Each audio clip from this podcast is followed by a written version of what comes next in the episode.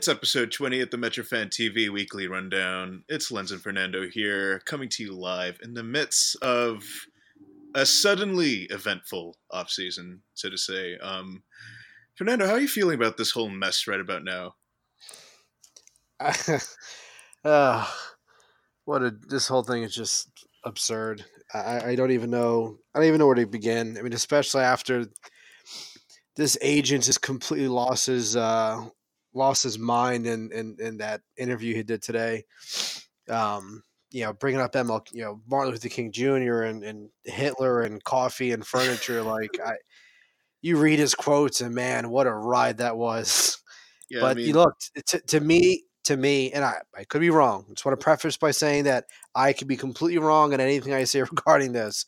But as someone who like spends a lot of time like tracking this stuff, to me that screams an agent is just coming to terms that there's almost definitely not a deal happening and he is just doing whatever he can now at this point to just like slander the team and make them look as horrible and unreasonable as possible to really really push that that that uh that public pressure which I don't think would work on us but um yeah i mean forget about being the Ajax of MLS like uh the real prize here is being the Lazio of MLS. Apparently, I don't know about that, but um, joining us today on the podcast on a very, very, very action-filled podcast is none other than our first ever two-time guest, Eric Friedlander. How are you? Good, good. I'm just going to say NYCFC may not give up that whole Lazio thing very quickly, so they may fight yeah. you on that. yeah. do, you, do, you, see that like picture of uh, them being like rumored to sign that Romanian guy, and they inadvertently caught him like doing the uh, Roman salute yeah. by complete accident? Like that was so funny. Um, also, is it is Simonian Masgrande Casasola now? I mean, one person gets calls back from Oliver Mintzlaff, and the other doesn't. And the other hasn't been invited for a cup of coffee in months. So you, you know you know you know that show on YouTube on YouTube Originals, uh, uh, Cobra Kai.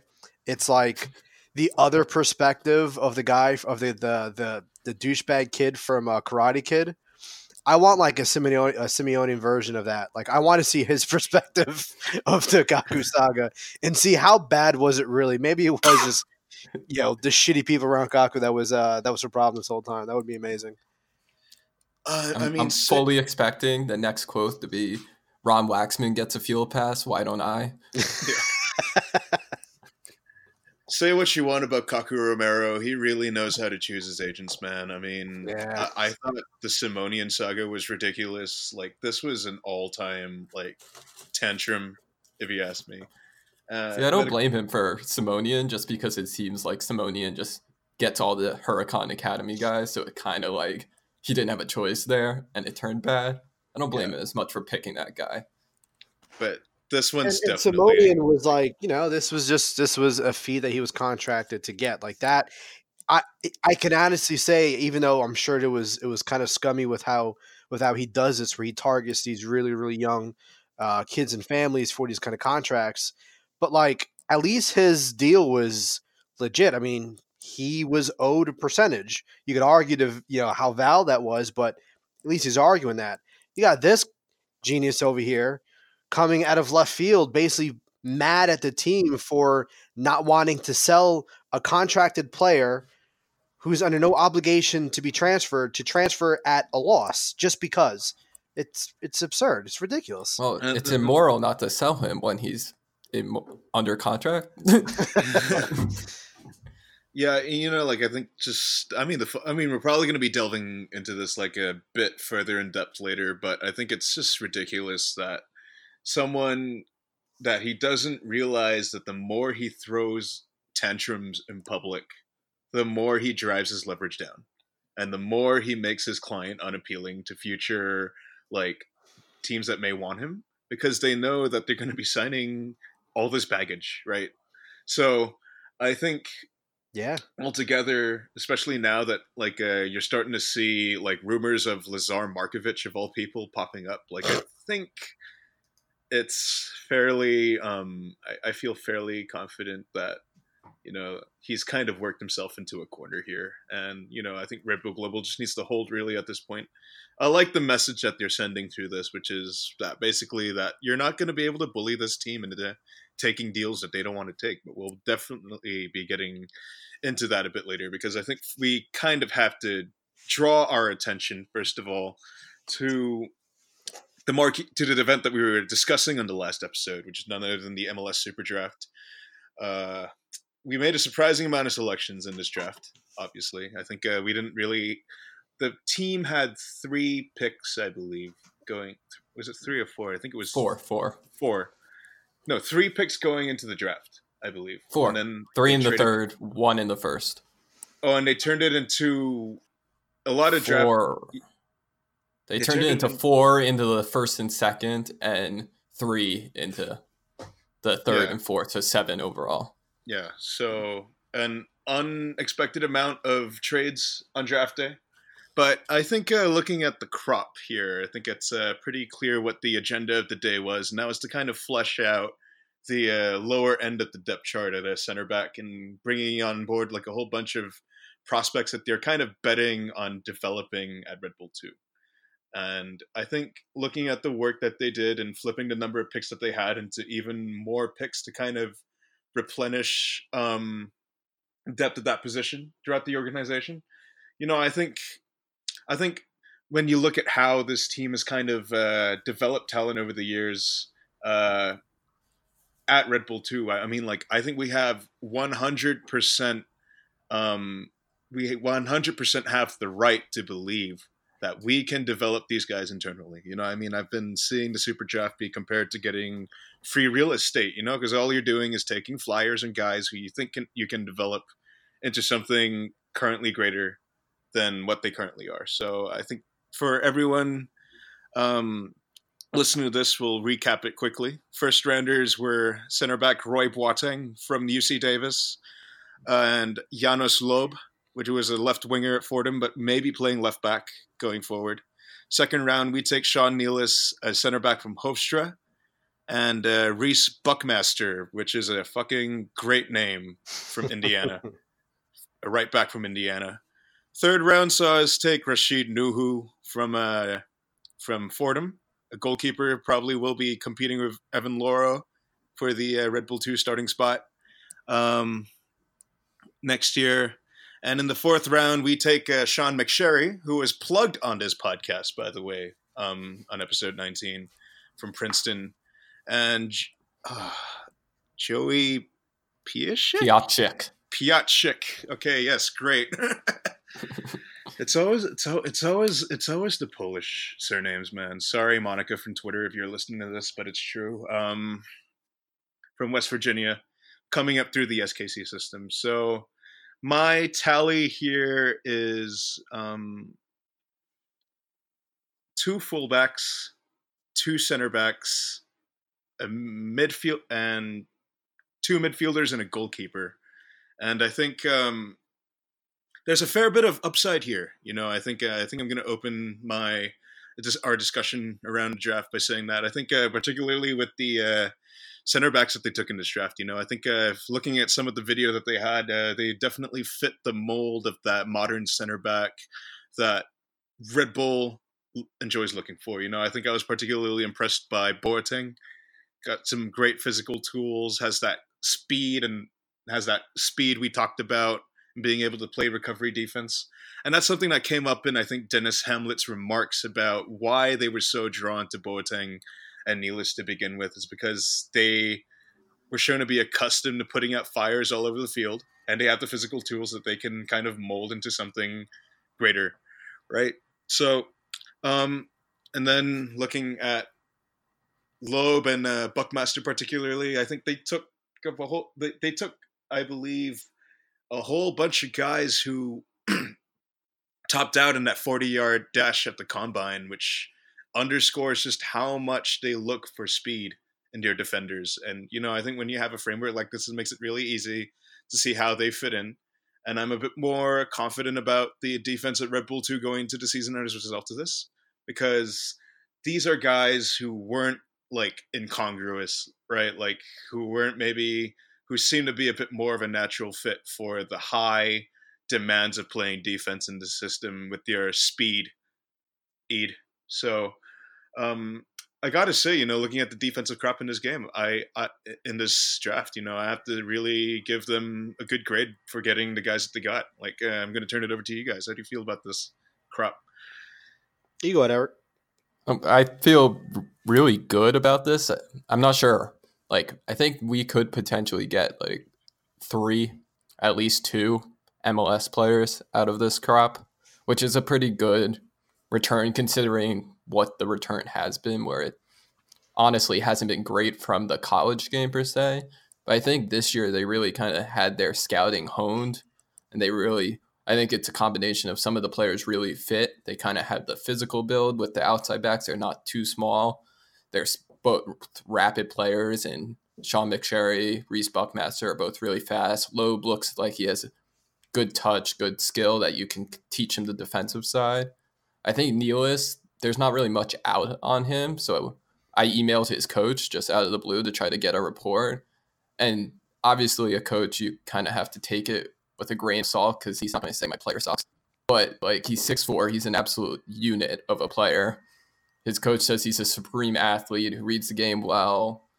He never saw him lost a header. He has recovery speed. He kind of just described Matt Miazga in a way.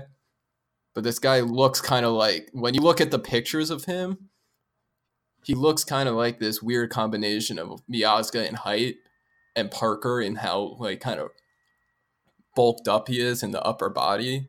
So I think who knows if how good he is on the ball, but some those physical tools and just being a rugged defender that can get you very far in this league, and uh, you can work on some of the other things. Same thing with Roy Boateng seems very solid. Like he reads the game well and he has that speed to just get back and recover and time tackles. Well, I posted that GIF from the combine where it was like, this is where Red Bull knew Boateng was theirs.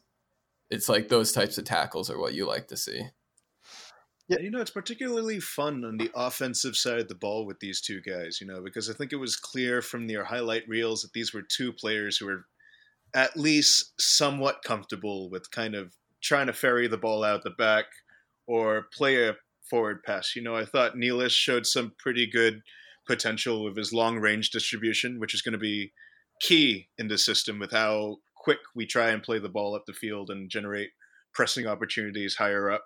And Boateng, meanwhile, you know, like I think there was a one sequence where he won the ball back with a great tackle, laid it off to a a, dif- a midfielder, and then surged up the field to try and like uh, support the uh, counterattack. You know, I think it's when you see stuff like that and you see how willing guys are to uh, to to do things with the ball out the back. You know, you have to feel pretty confident about um, our ability to develop these guys into something good. You know, because I think it reflects that the mindset's already there to always look for transition opportunities and to um, and to you know yeah to start transition opportunities or to start um, looking to create things from higher up the field and i think that's kind of why they zoned in i'm gonna take a bit of a excursion here it zoned in on rashid nuhu at the goalkeeper spot because i think if you look at his highlight reel as well you know like some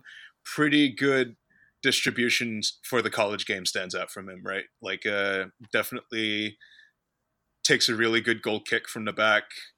Uh, definitely can place like a uh, long balls on a dime, or at least maybe not on a dime, but uh, he they consistently go to where he wants them to go. You know, and I think that was kind of the agenda.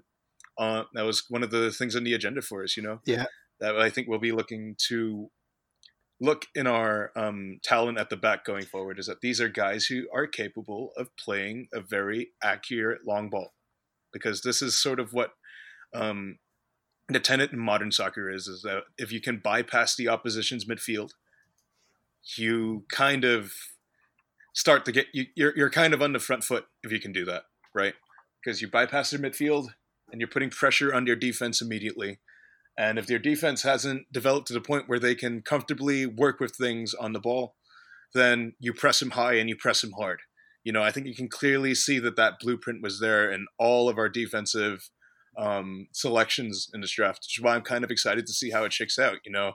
And I think Nuhu's selection in particular is a bit of a warning shot to Evan Louro, you know, because I think we still haven't quite seen that side of his game develop, even though he, I think he's done his like second, third year, fourth year with Red Bull 2 now. He's still only, still only about 22 or 23, so he does have time on his side, obviously. But I, I have to figure that he's not going to be content being the third choice goalkeeper forever. And this is clear to me that the team might be looking to give him more stern competition developing at that spot at Red Bull 2. Yeah. I, I, I think I think in general what what was really interesting about this draft is it it to me it seemed like a pretty strong shift in their philosophy in terms of what they were looking to get. And if you look at the last at the previous years, they kind of just picked, you know, kind of like the best option out there that was closest to maybe what they would want. Whereas this time around, it seemed very targeted. Like they definitely went into this doing their homework. Like they wanted specific people. Where I don't think you really saw that, um, at least as aggressively in the passes as as we did this time around. Look at someone like uh, uh, like Nico last year. You know, he, not that he's a bad player, but there really wasn't much about him that, at least to me, screamed like, okay, he has a chance to really fit this team. He was really, really small. He wasn't that quick. Uh, he was kind of a small guy. He really didn't have his like the technical abilities that I would say would kind of stand out to me for his position for even Red Bull too. but they took a flyer. Whereas this time around, if you look at the the, the fullbacks they picked up in the center backs, it's very, very clear that they were looking for very specific skill sets. They definitely picked these guys up because they felt that they they have at least the bare minimum requirements for what is needed for how this team wants to play. And then from there you can now develop the more complex things, you know, improve the touch, improve the positioning, you know, teach them the tactics as opposed to basically trying to take this guy who made who you know, a center back or fullback who doesn't have the closedown speed, doesn't have the ability to emergency defend, who's just not that quick, who's not that good in the ball, who's not that good in the air, just the basic stuff that you need from certain positions that these guys didn't have, you're trying to force that into them. Whereas these guys, I feel like most of them, from what I've seen, have a pretty, pretty solid foundation to develop on. And I'm with Eric. I think I think you could definitely see at least two, maybe even three or four of these guys end up potentially climbing the ladder to the first team within the next, yeah, next couple of seasons. Yeah, I think I think Buckmaster really is like a really good value considering like we gave up basically we gave up Amando Moreno for him, which as it you look at the depth chart, we have a ton of wingers and it's kind of like a win-win for both. Like you have to show to young guys coming in that you're not going to hold them back so Amando clearly with the rumors of Omir Fernandez signing, which seems like the team may just be delaying it day by day so they have more content. Seems kind of like that's what they're doing with Epps yesterday, Riza today, maybe Omir tomorrow. But I'm on to you, Andrew. but I think they knew they had this depth at winger, so they did needed depth at right back. Buckmaster comes from a program where he's constantly getting up and down, up and down the wings. Like Indiana pushes their fullbacks really far up. Like their left back scored 11 goals. Like that's not your normal. So he's used to being in those really advanced positions, but also having to get back and defend and get up and down the field. So he kind of fits from a stylistic. He kind of played in, had to do similar things. And at the combine, he showed really well in his ability to read the game just make the smart play, not overplay things, make the smart pass, and be comfortable on the ball in wide areas, which I think. Like Nico wasn't slow last year. He was a pretty fast dude, but he was like five four, five five on a good day. And yeah, you, he didn't read the game well, so he seemed like someone. Maybe they saw him at the combine. Oh, he looked decent, but once he got into the system, you could tell he, his positioning wasn't great. He didn't read the game. And when you're that small and you're not physically the biggest, you really need to read the game at a higher level than others to make up for some of the physical limitations that you just naturally will have when a six foot winger comes and challenges you. You have to know how to deal with that situation. Like Connor Lade, for all the crap he gets, he deals with situations that someone his height yeah. shouldn't be dealing with at a very like good rate. And, and that- so these guys are a little taller, more physically built, so they have that ability to kind of defend 1v1 and defend in the attack like when someone's trying to get physical but they also have elite speed we have a couple questions in the mailbag i think regarding the draft that i think i want to center a discussion of uh, around because i think they definitely are quite interesting so the first coming from the angriest man on your twitter alexander sassaroli asking us so which of the draft picks have the highest potential ceiling? And I think that's a pretty good one to start on. Um, for me personally, I'm quite high on Boateng um, of all the draft picks that we selected because I think uh, if you look at his um, if you look at the collective tools that he has, you know, I think uh, the physical the physical stuff stands out, the closing speed stands out, but also his comfort and his poise in the ball for this level. You know, I think like this is uh, we have the potential here to develop a guy into a very all-rounded MLS caliber center back. You know, and I think that those things are like fucking vibranium in context of this league. I, I use vibranium a lot in this podcast to describe really like rare commod potentially rare commodities, but I can't deny that. You know, I think we got looking at just all his all around game, like I have to say I think I think Boateng has probably the highest ceiling of the guys we took in a draft and is probably the one that I'm personally excited to see play the most. Um, I'm going to throw it over to you guys. Yeah, you can't go wrong with Boateng. I think he looks to be a very solid player. I may go Nealis just on the sleeper pick. I that email from his coach kind of gave me like hard eyes, so I'm kind of on the Nealis train. But that's kind of a sleeper pick based off a very biased scouting report. But I think you can't go wrong with either one of those players. I'm gonna go and Fernando. Maybe Nuhu. Nuhu's the other one, just because goalies are kind of different in where they fall in the draft, and he was an international. Nuhu's a solid player. I think I'm gonna go with Boateng. Just I've I've mentioned a couple times before in, in previous episodes how like at least for me, I see certain players who get turned kind of like as templates, and the guys who kind of replace them are like new versions of them. You know, you can see some parallels. You could see where they were similar, but then where the new player is kind of an improvement. And I feel that with um, with Big Haas, like Boateng has, you know, he's almost like a newer, like a like a newer version of him because. From some of the video, videos I've seen, I can definitely see some similarities with just kind of how they work, but just the physical ass, the physical attributes that this guy has is just going to be unbelievable. His close down speed, his his just how strong he is. There there's there's a lot about this guy that I like. He's he's the one that I think has uh, the best chance to make it. Um, the second question I think we're going to get to comes from Gary Gibson in the discussion group. And, you know, I think it's talking about this facet overall and the ability to find talent in the super draft. So he asks, how many, if any, super draft picks actually panned out for us? Considering how good we are at development, how come so few have developed from the draft? And I think I'm going to open by saying that it's not entirely true that um, none or few of our draft picks have kind of uh, d- developed from us, or we haven't really had a history of developing talent from uh, the draft consistently. Because I think even just looking at Wikipedia, and I know like this isn't like the greatest way to do things, but there have been players throughout history, especially when like you know the draft was a lot more of important back in MLS 1.0 or 2.0, right?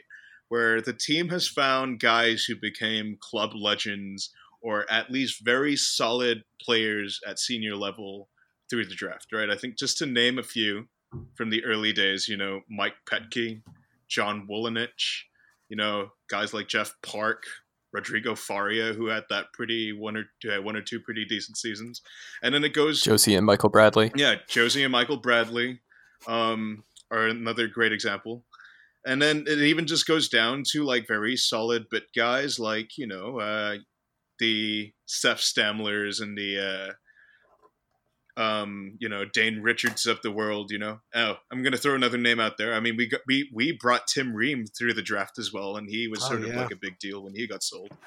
That's probably like the best draft pick in kind of the more modern era of the draft. I think in part the draft the talent is a lot harder to hit on now. Yeah. So like if you look at the post Ali Curtis takeover as like that's the start of the the ushering in of this new era of Red Bull football like the Ali when Ali Curtis was hired that you can kind of make that's the line of this next like version per se. Like the we went from the big stars, then Ali Curtis forward is kind of the next like perspective to look at the eras by. I feel that it's been like the hits from those drafts have been fewer and far between just in general. But I also feel like it hasn't always been the prime focus scouting. Like so like someone comes in, Ali Curtis gets hired as GM he's not really like he's thinking about things he has to replace Omri. He has to do these things with the roster. I don't think the draft was really a top priority and it's something you have to scout for a while. You have to look at college games. You have to scout through the season when he just wasn't even hired as a coach, a GM yet. And then you kind of have the turnover where Denis Hamlett takes over and that was they drafted Zeiko Lewis who was clearly a we're drafting you because you stood out at the MLS combine type of thing. Yeah, you know, So like like I feel and then Ali Curtis his first year drafted Leo Stolz just because like you're here, you're highly rated. Hey, maybe something can happen from you. Turns out you wanted to be a dentist and didn't care about soccer. oh well. But we had got Stefano Bonomo in that draft. Like yeah, you, you know, like so I feel in general it's kind of hard to have like the hit, especially when we're drafting late in the rounds. We're not getting the premier talent per se. So it's kind of a it's a just kind of guess, which I think this year they really found like really scouted well and found talent who may fit. And we'll see what happens. I mean, as far as I'm concerned as well, I think uh, the um, talent development infrastructure at this organization hasn't all hasn't been as fully realized back then as it is now. You know, like obviously we didn't really quite have Red Bull 2 fully up and running until 2016.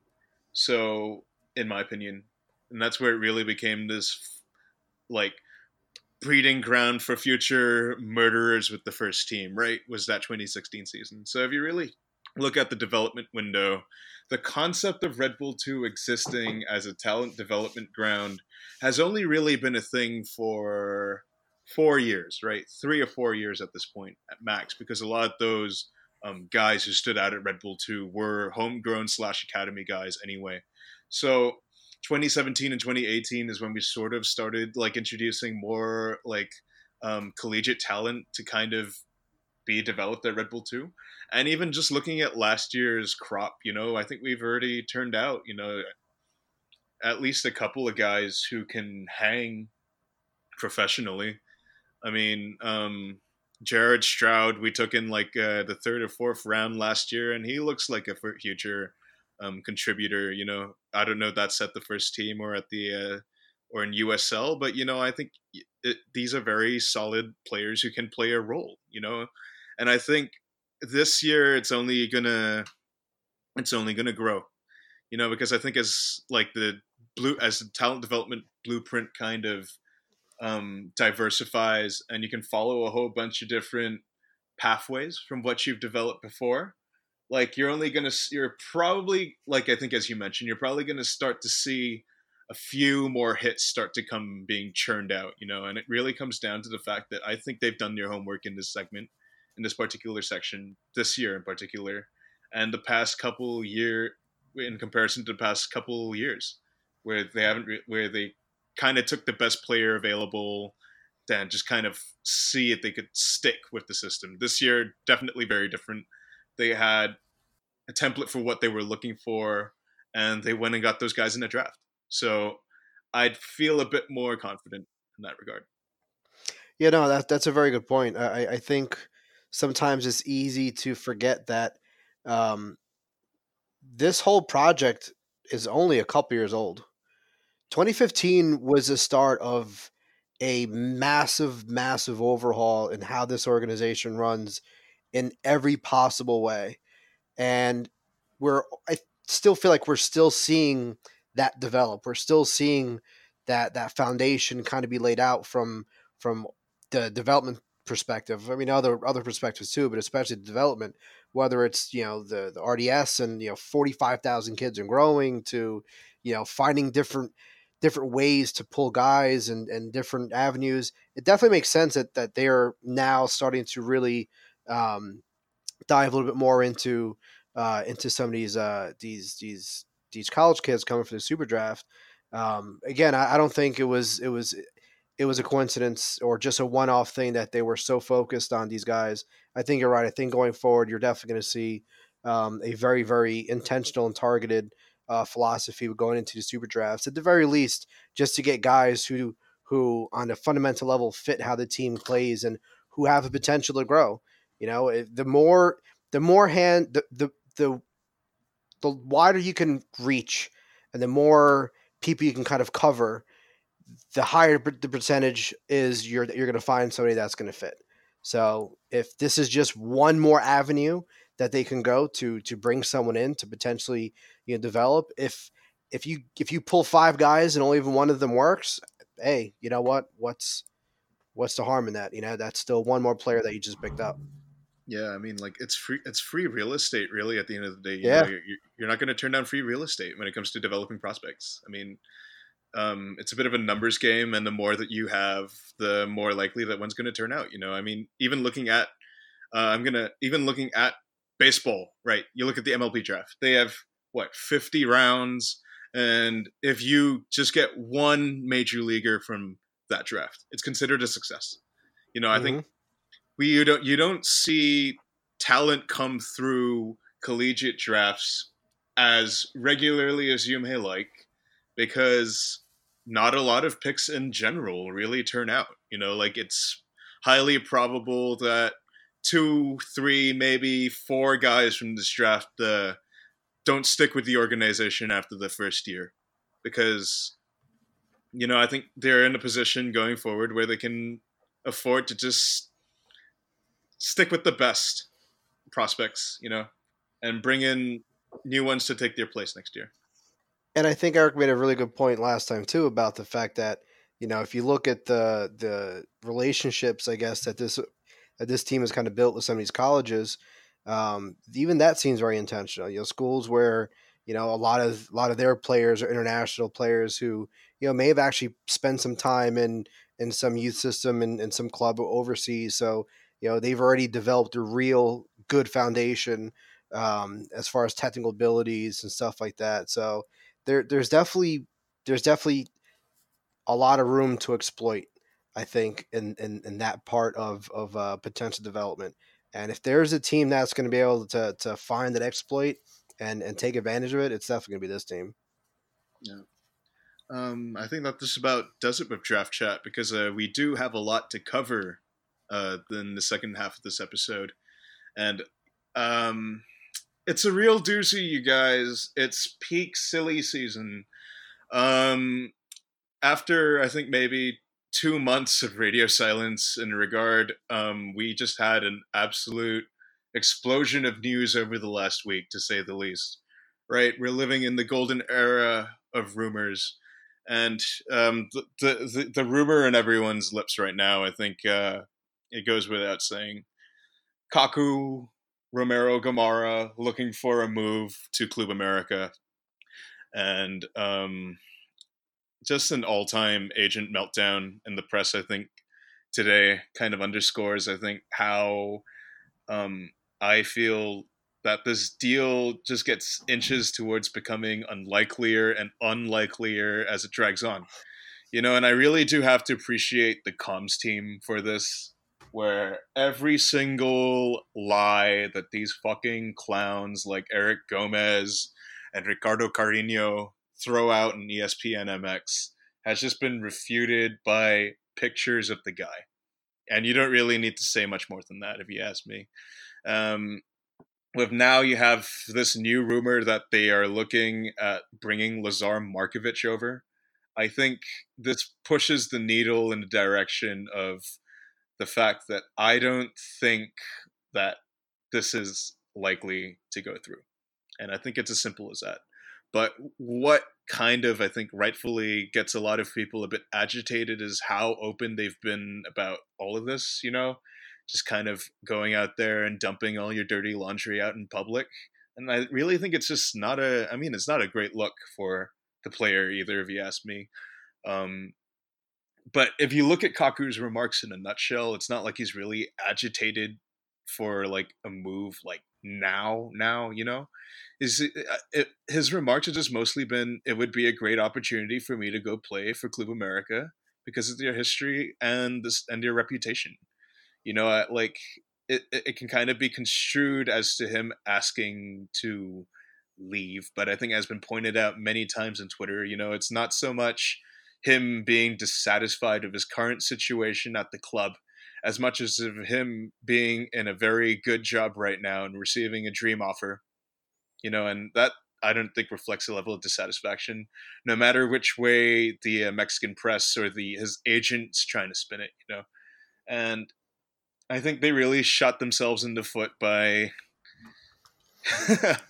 by comparing us to the Nazis. Really, I think anytime um, I mean, that was just such a yeah. ludicrous, lud- um, absolutely ludicrous statement.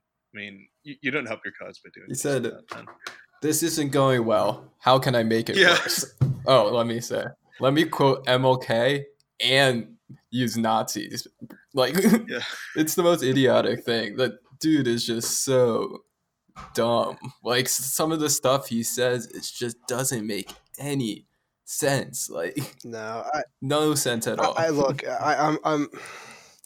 This whole thing is is just absolute nonsense, and and it's a shame because if if Kaku ends up staying, he's got a lot of work to do to rebuild the trust in his fan base. I don't think he'll ever get it back, regardless. But he's got a lot of a lot of um, uh, a lot of work to do because I mean I, I'm still not convinced at all that that this picture that the agent has painted about him being so unhappy and he just can't wait to leave. I don't I still don't buy that. That being said, it, it's he's still his agent and he's still allowing his agent to go on on on TV and, and being you know and being interviewed and saying absolutely just mind-blowingly stupid shit.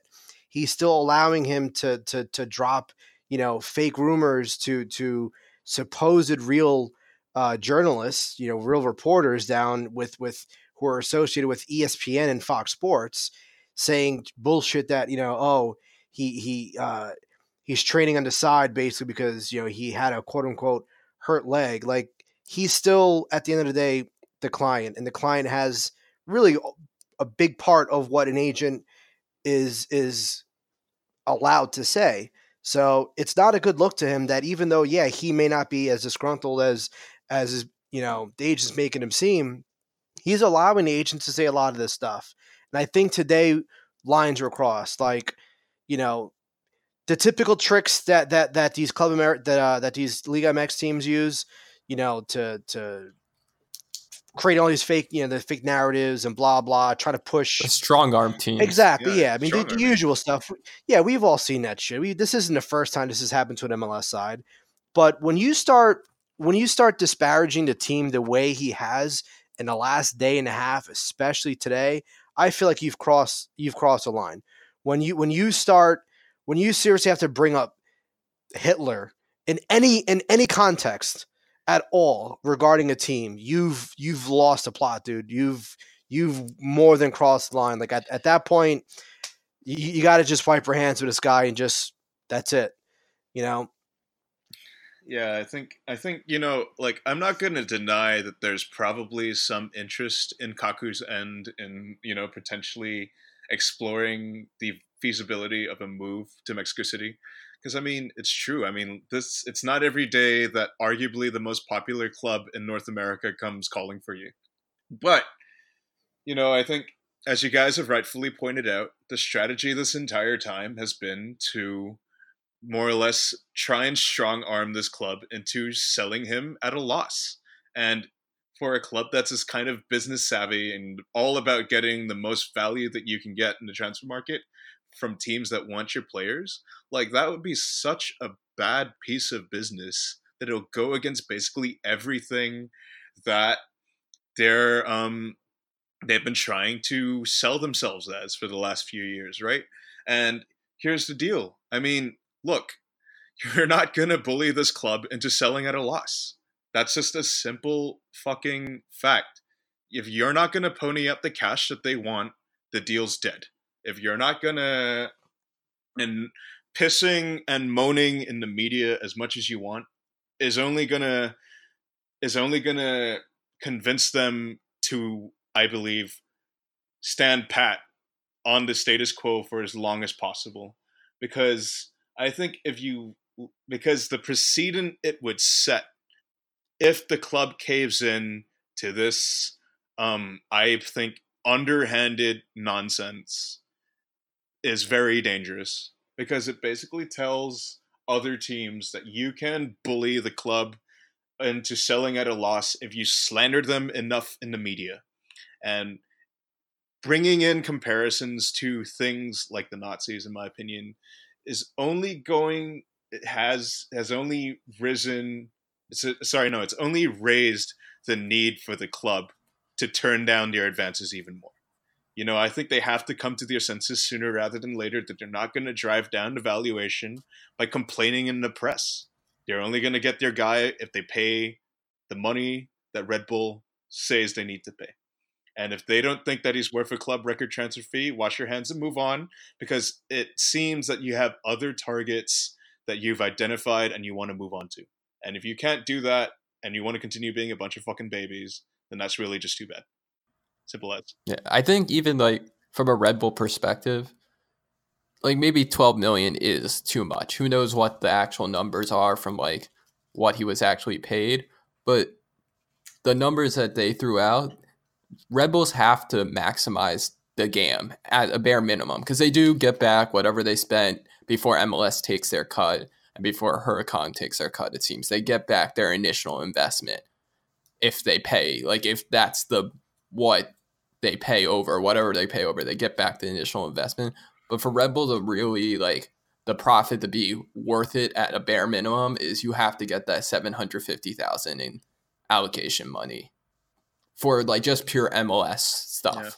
You have to max that out, like because you are going to get your five million back that you can then reinvest, but you need to max out the GAM and the numbers that they seem to be throwing out aren't doing that. Like they could up up it by one million and do that, and maybe Red Bulls gives in, and they finally they meet in the middle, but there's some ways that has to be go, and I think Kaku legitimately there is reasons for him to want to go to Mexico. It probably is easier for some of his extended family to meet him there because it's not like his wife and kids aren't in America with him. Like they were in Central Park with Beat yeah. But like there is, I think there is some legitimacy to that. Yeah, it would be nicer there. There's some benefits of going. It's a world class, like top of the iceberg in North America. It's a big club. There are benefits, but also you signed a contract here one year ago. You were saying this is the big, like a big club. Like you were saying these things, and now you're going to piss people off because no fan base turns on a player like the Metro fan yeah. base. Yeah, and, and but even like just when you start talking about numbers and and and some of the stuff that's been coming from from the agent's mouth, like all these reports have never made any sense they've they the only level of consistency that these reports have had is really that they're all bullshit. it's it, it, really like early if, if you really think about about kind of like some of the timeline of this stuff. First, and I, might even be a little off on this just because there's been so many bullshit stories. I, I don't even I don't even remember them all at this point in in, uh, in order, but it went from uh, from they offered six to seven million, and then Red Bull count, countered with oh, sorry, Red Bull didn't even counter at all. I think it was, and then it came out that no, they actually countered at like nine or ten million. Then eleven million was brought up. Then twelve million was brought up.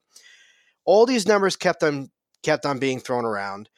Originally, the report said that um, that one of the first reports mentioned that they were actually dealing with Austria, which I thought was extremely interesting because to me, I mean, just for non specific stuff related to this, I think that showed that would have showed a much different dynamic between uh, you know the New York Red Bulls and and you know the the, the mothership over there. Um, I think some people may realize, but now all of a sudden, Mintzlaff won't even answer your phone call. Now all of a sudden, Denis is just shrugging his shoulder and saying, "No, just call them." I don't have an answer for you. Like there's just no consistency there in what in, in what they're saying. All of a sudden now you're slandering, you know, Mintzlaff and you're you're you're you're comparing him to like to to you know to to being Hitler and, and how they're negotiating and now all of a sudden this four point four million dollar figure came out of left field. Where did that number come from? All I mean, I, you guys know I tracked the shit out of this last year, and pretty much every single final like report on the the, the transfer last year was everyone everyone's been using that six point two million dollar number, which is not inaccurate. It's actually that is what the team paid for, but five point five of that, about five point five went to Huracan. The rest was like taxes and fees because apparently at some point, I think 2017 or 2018, Argentina, like the country, actually changed like their tax laws, where now you know basically whatever team was buying a player had to pay a certain portion or percentage or whatever. So five point five is what the team. All the reports said that the team paid for uh, uh, for Kaku, and then it was another like seven hundred thousand or so uh, in fees. So the number is actually 6.2. I don't know where they're getting 4.4, but it makes sense because what they're trying to do is make that $12 million offer seem even more unreasonable all that number does now is make the team seem more unreasonable because that number has now come out about a day or two after even even the the the major media outlets started picking up on the fact that wait no those numbers don't make sense because they still have to pay 20% they're not even mentioning that MLS takes 25% of of a certain portion too they're just mentioning the 20% from Huracan so now all of a sudden they're they're changing their narrative oh wait that's right okay, we can't say 5.5. We have to we have to make the number lower because then it makes their counter offer or supposed counter offer of 12 million seem even more unreasonable because no, they could totally take 7 or 8 and make a profit because they only paid 4.4 for him. It's like this is just such a, a coordinated horribly coordinated plan by his agent and in every aspect it's completely like just been smacked back to his face. Like this is he is the worst agent I think I've ever I've ever hmm. I've ever come across. He has Are not. we sure he's even a FIFA like dude certified you know what? intermediary? Because like I googled, did some googling, couldn't find anything on him being like in any databases or anything. He might not. And, and, it would make sense. Think about all the dumb stuff he's yeah. Think about all the dumb stuff he's been doing and he's been saying and and all these terrible leaks that are getting disproven almost immediately. Like None of this stuff makes sense. Really, bro, you're gonna start talking about fucking coffee and IKEA?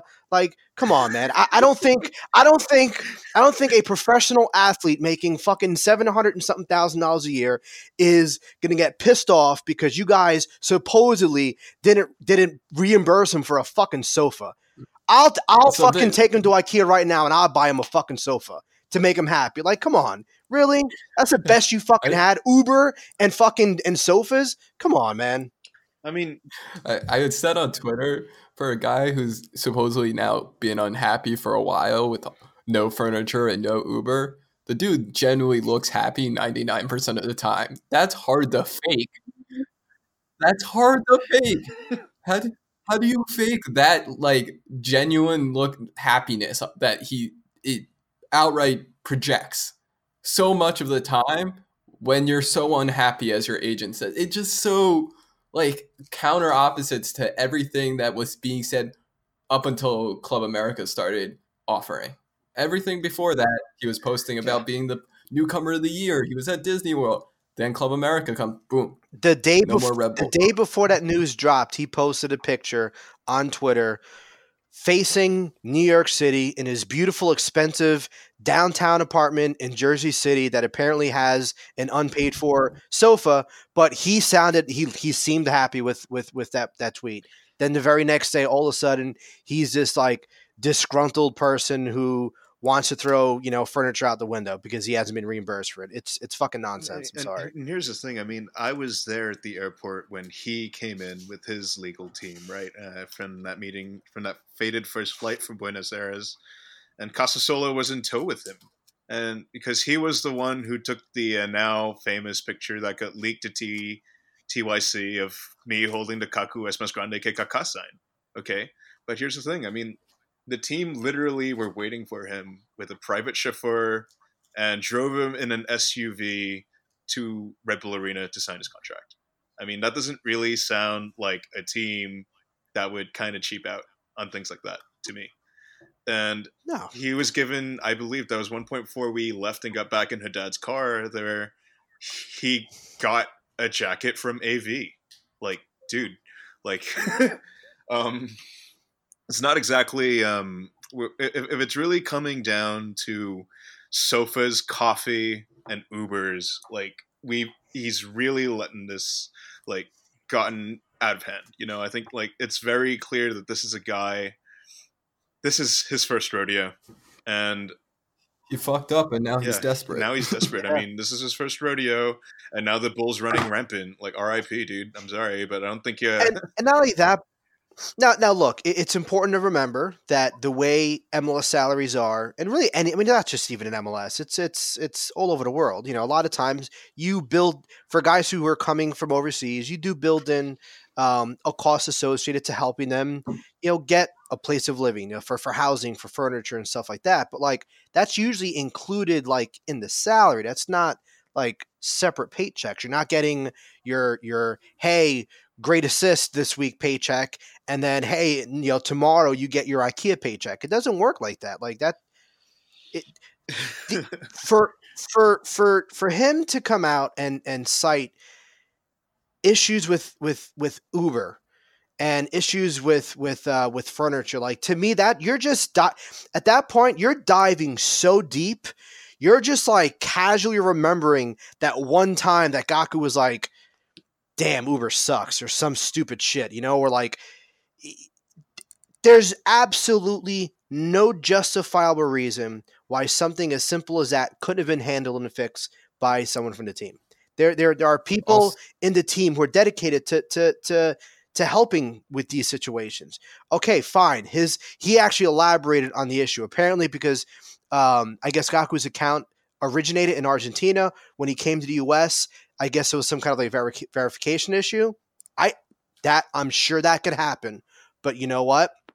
I'm sure he has contacts to the front office, and I don't believe for one fucking second, I don't believe for one second that he would not that he felt he couldn't just pick up the phone and call one of the other players that also lives in downtown Jersey City, or someone that lived in Hoboken, or someone from the front office. Like somebody would have helped him in that situation. That is such nonsense.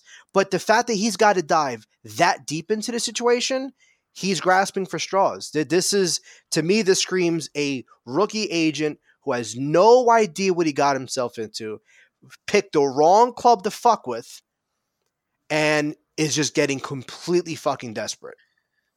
Also, the CBA like that's negotiated has rules on how much can be spent on like relocation expenses. hmm So like for a first team M- first time MLS player, which Kaku would be, he only can get up to seventy five hundred in reasonable and necessary document relocation expenses. He can get housing expenses and per diem for up to fourteen days. He can get a rental car for up to ten days if player does not have a driver's license. Reasonable transportation expenses will be reimbursed, and coach airfare for him and his fa- immediate family. yeah, I mean, Like that's about it. That's all the, the CBA negotiated for him. Like for a new player to MLS, it's not like that seventy five hundred in relocation on top of your seven hundred thousand dollar contract can get you some furniture. And and this isn't his first. He didn't just get transferred here. He was here for a year. He was here for a whole year last year. So there whatever weird like issues that he may have had with trying to figure out traveling and stuff, like I get that. Like that shit's gotta be tough.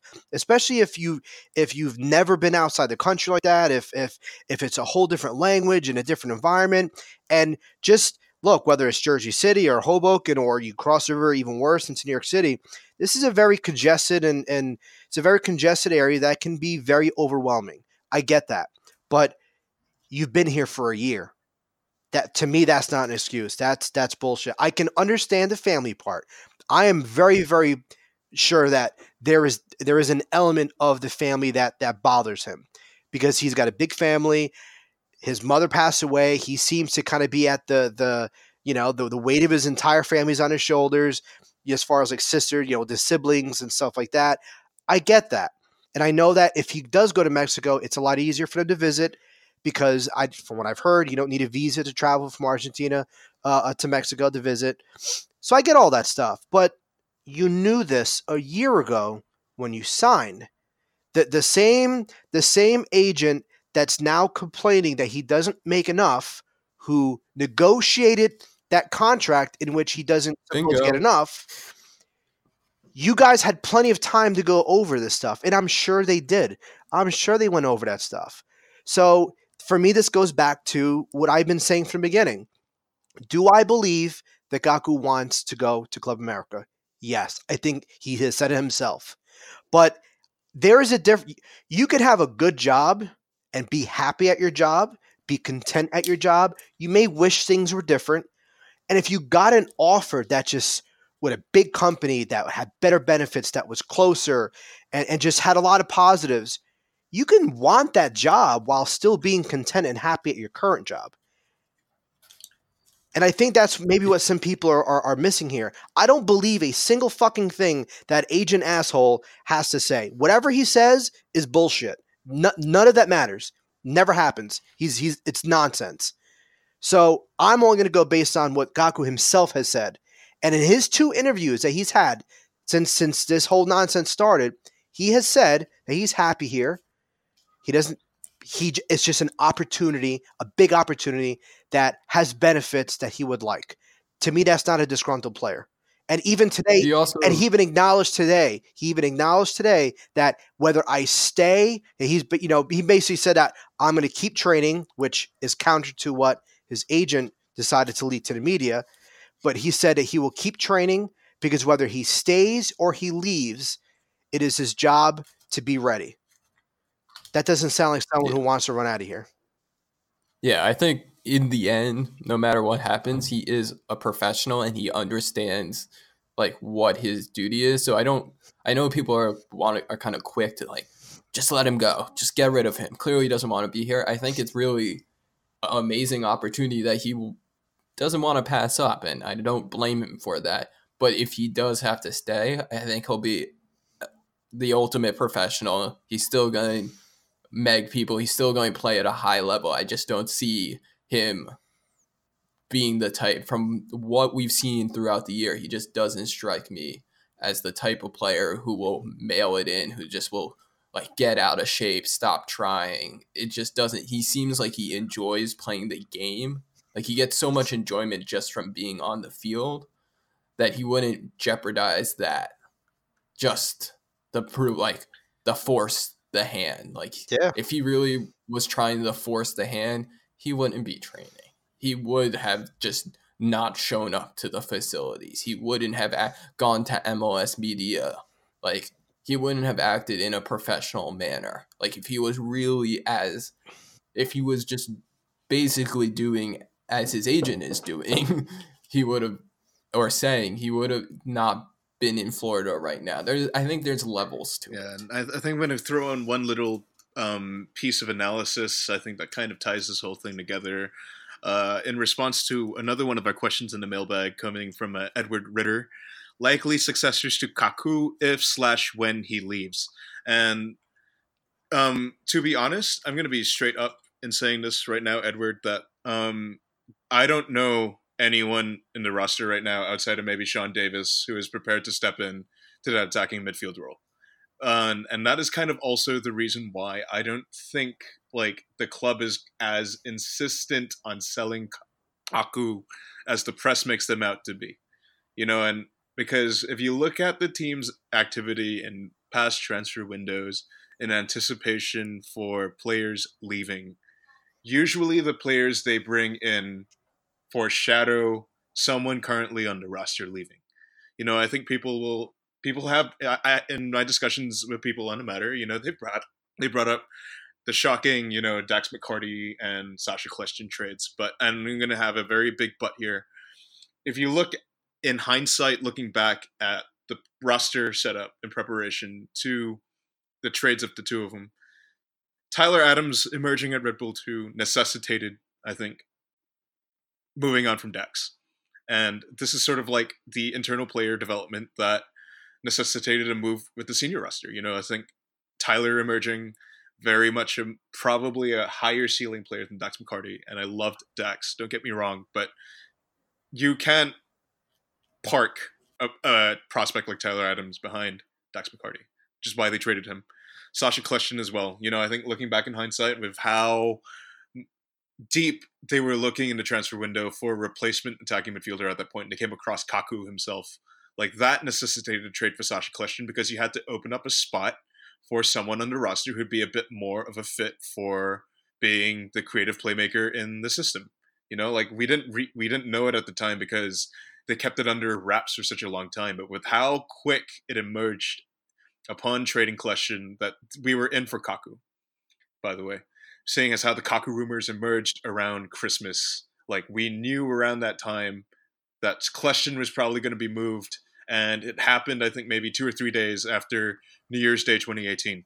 So I mean, the team knew they were trading Kljestan like the day after the season end. They probably knew in the playoffs, like they knew like Kljestan was like being that was something that was happening, and they knew it was happening, and it wasn't like it just took time for the news to break, but that was like day after, yeah, he's gone. Like, I would, we're trading. I would, I would argue they knew even before then. I would argue they, they, they, they knew probably sometime like early fall. Remember, Jesse, Jesse spoke about this pretty openly um, uh, around like in some of the media stuff. He went, I think it was him and Denis, or maybe just him. I forgot who. They went to Argentina like almost immediately after the playoffs were over. They've they like they were. I mean, they were actively scouting this guy as early as I mean, you'd have to you'd have to guess what September, October, if you really really want to gather as much information from from a guy as possible. You don't just jump on a flight right after the playoffs without really knowing what what you're going there for. So yeah, eh, Dax Dax's career with Red Bulls was kind of written on the wall. I think at some point in the middle of, of 2016. Same thing with Sacha. Some at some point, you know, towards the the you know three quarters of the way into 2017, this team thinks about stuff way ahead of time. We I, I think there's enough evidence to to to show that. I also think with a situation like this, it's not something you can prepare for. Like you can't prepare for a hostile bid, a player. It's just it's not we're not the Premier League, we're not an open system, whatever you have to say about that, but it's not a league where you can just stash a player of that's a, a quote unquote difference maker, like your high paid creative player in the middle. You just can't have them like you can't have three of them on the roster. Like sure we could have a third DP, but where do you even play someone who plays that same position? You don't. So it's not something they can like had really like been like, oh yeah, we were ready for this. Like sure they probably have targets now that if they do sell, but it's not something like they could have pre-prepared like they did with Tyler leaving where they could bring in another young a couple young center mids and kind of have that depth rebuilding to bring up and they had like a Rizza, they had other players. It's just this type of thing And- you just can't prepare kind- for. No, no, no, no, and that's the point that I was trying to get at here is that like with usually I I haven't seen the sort of same you know coordinated preparation that is made you know for something like this happening and is probably why like with how unanticipated this hostile bid was that I think they have even less incentive to sell. You know, I think maybe I'm wrong and they do have someone identified because you know, like uh, if they're throwing valuations out there, you know, there has to be some semblance of confidence that they'd be able to bring someone in to play, and we just don't really know who he is yet because the MLS transfer window closes in like what March or something, right? Like it, it closes late Um, May, yeah, May. May you know, 1st. like May? yeah. they have if this deal does end up going through, you know, they they still have four months to bring a guy in. I mean, maybe yeah, you know, it's true. You, you can't prepare for every situation, no matter how meticulous you are.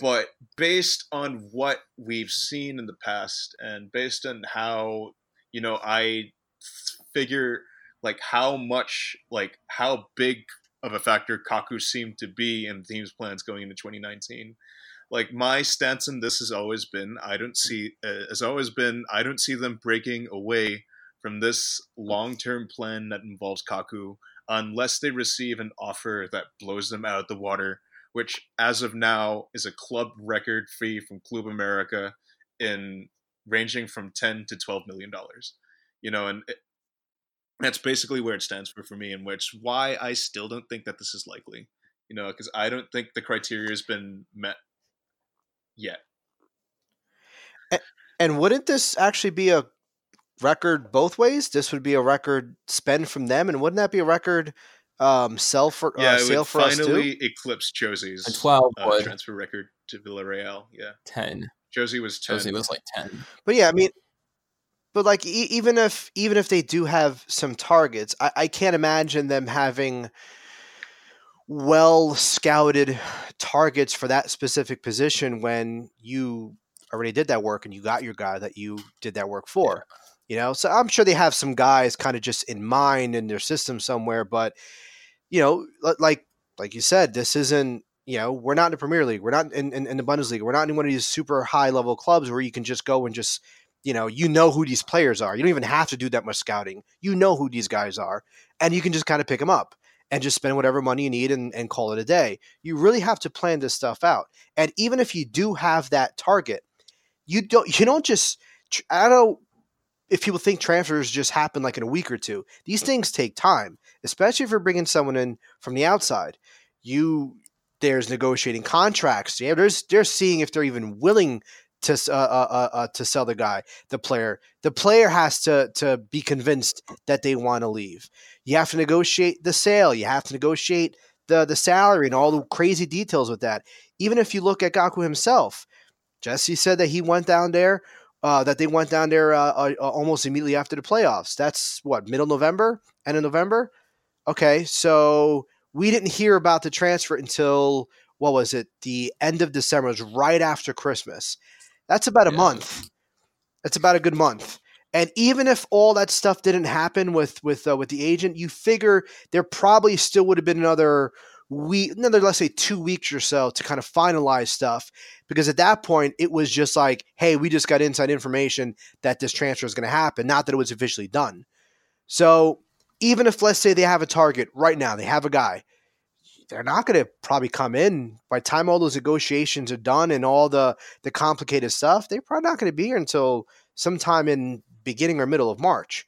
So eh, people have to kind of have reasonable expectations too of not just are they getting completely blindsided with this, but now you're being blindsided with not preparing and, and, and needing to do the work of now finding that replacement and the negotiations associated with that. But to Len's point, this is counter to what this team has always done. There was already a replacement for Dax months before they decided to trade him. There was already a replacement for Sacha months before that happened. This is different. The team has had no intention to letting him go. So there is no current replacement.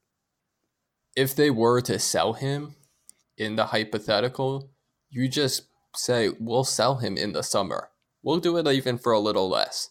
But that gives you that time to hone in on, like, here's our three guys to replacement. Here's the hone in on one. Start the negotiation process and have them ready to come in. Because, like, Kaku is going to miss a lot of time with Copa America. So his price will go up then. It's just if he's really unhappy and it's really just makes sense that like yeah we got to move on from this guy. This is just it's not there's no point in keeping this together, then yeah, summer is the most logical time to try to move him and maximize but value for him and the team.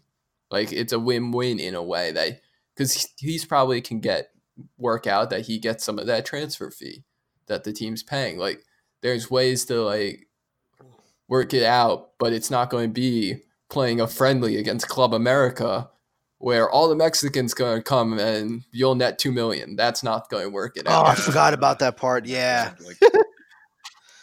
that was like, oh, okay, he's stupid. And then he went on a rant today and you're like, yeah. oh, he's stupid, stupid. Yeah. Like this wasn't this wasn't just like oh, he, he, wasn't knocking a couple of drinks down and just like says something stupid. Yeah, no, he's just an idiot. Oh, we're doing drugs, drugs. Yeah. I guess um uh, I mean, I guess to kind of put the bow on all of this, I mean, look, guys, like if you want MLS to if you want MLS to grow, like rumors and hostile takeovers like this are only going to grow as the big boys start paying more attention to the talent in this league. So, uh, I mean, I kind of hate to say it, but yep. this is only the beginning of transfer sagas like this, you guys. Um, welcome to Big Club shit, everyone. This is yeah. You want is, you want to be a big. This is what happens when you complain from. This is what happens when you complain of being bored. You said the off season was boring. Yeah. Now are you not entertained? we went from zero to hundred real fast, man. Like it's crazy. yeah, like we're at a million now. I also just want to uh, uh, just address something real quick because it's like really really annoyed me. But some people are. I've seen some tweets with people with this I don't care about the team's finances, you know, that's not my problem, blah blah. I don't think anyone actually gives a shit about the team's finances. I don't give a fuck about Red Bull's bank account. The only bank account I care about is mine. Fuck Bank of America, by the way. That's the only thing I care about. Now, do I care about how the team stru- like? Do I care about how I see the team managing the money? Yes, in the sense that it shows that they know what the fuck they're doing. Because if they don't, you end up like Orlando. So it is good to see that the team does know how to make smart financial decisions because we are in a salary capped league where the salary cap is only $4.2 million. And, but here you have teams with 8, 9, 15, 20, 26 million dollar rosters. That shit is fucking complicating to manage. So I yes, I like seeing my team know and, and demonstrate that they know how to financially navigate the stupid complex rules of, of, of MLS. But it doesn't mean that I'm like standing for their fucking for their financials. I'm not gonna I'm not gonna like pop a bottle of whiskey if they fucking, you know, sell Kaku for twelve million dollars and they make whatever, three million dollar profit. I don't give a shit about that. That's not going in my pocket. I don't I, I don't understand why people feel like because you want your team to maximize their profit, that somehow means that like I want to be their fucking financial advisor. I don't give a shit about that. To me, that or you want the players sold. Yeah, like to me, that that just says that okay, they're they're they're doing the smart business decision of getting as much money as they can, so they can reinvest, so they can get a player who comparable or better than him, and now make the team that I support better. That's the whole point. You you you root for those things and you hope that they make the right financial decision because ultimately that does affect the quality of the play. That does affect the team's ability to get the things that you people fucking want so bad and that's trophies. So people need to stop with this bullshit of like just because you know some people are like no like if you're gonna sell them sell for a profit that's nothing to fucking do with me wanting to, to, to, to brag about financial. I don't give a fuck about that shit. So like, stop that already. You sound fucking crazy. Like that shit is like that pisses me off because that to me that demeans that demeans people like myself if like what my real interest is. My interest is the team performing well. And just because I can understand how those financial decisions affect and and and and directly impact the team and how they plan to field doesn't mean make doesn't mean I'm I'm I'm some fucking financial stand. That shit doesn't mean anything to me. Yeah, I get where people are coming from in that like originally when it first came out, it's like yeah, it seemed kind of no one knew like that there was this hostile at first it seemed like so it kind of like a lot of people's initial reaction is oh here goes Red Bull selling another player. I don't care if like this is a good price. Like no one wants us to sell Tyler Adams.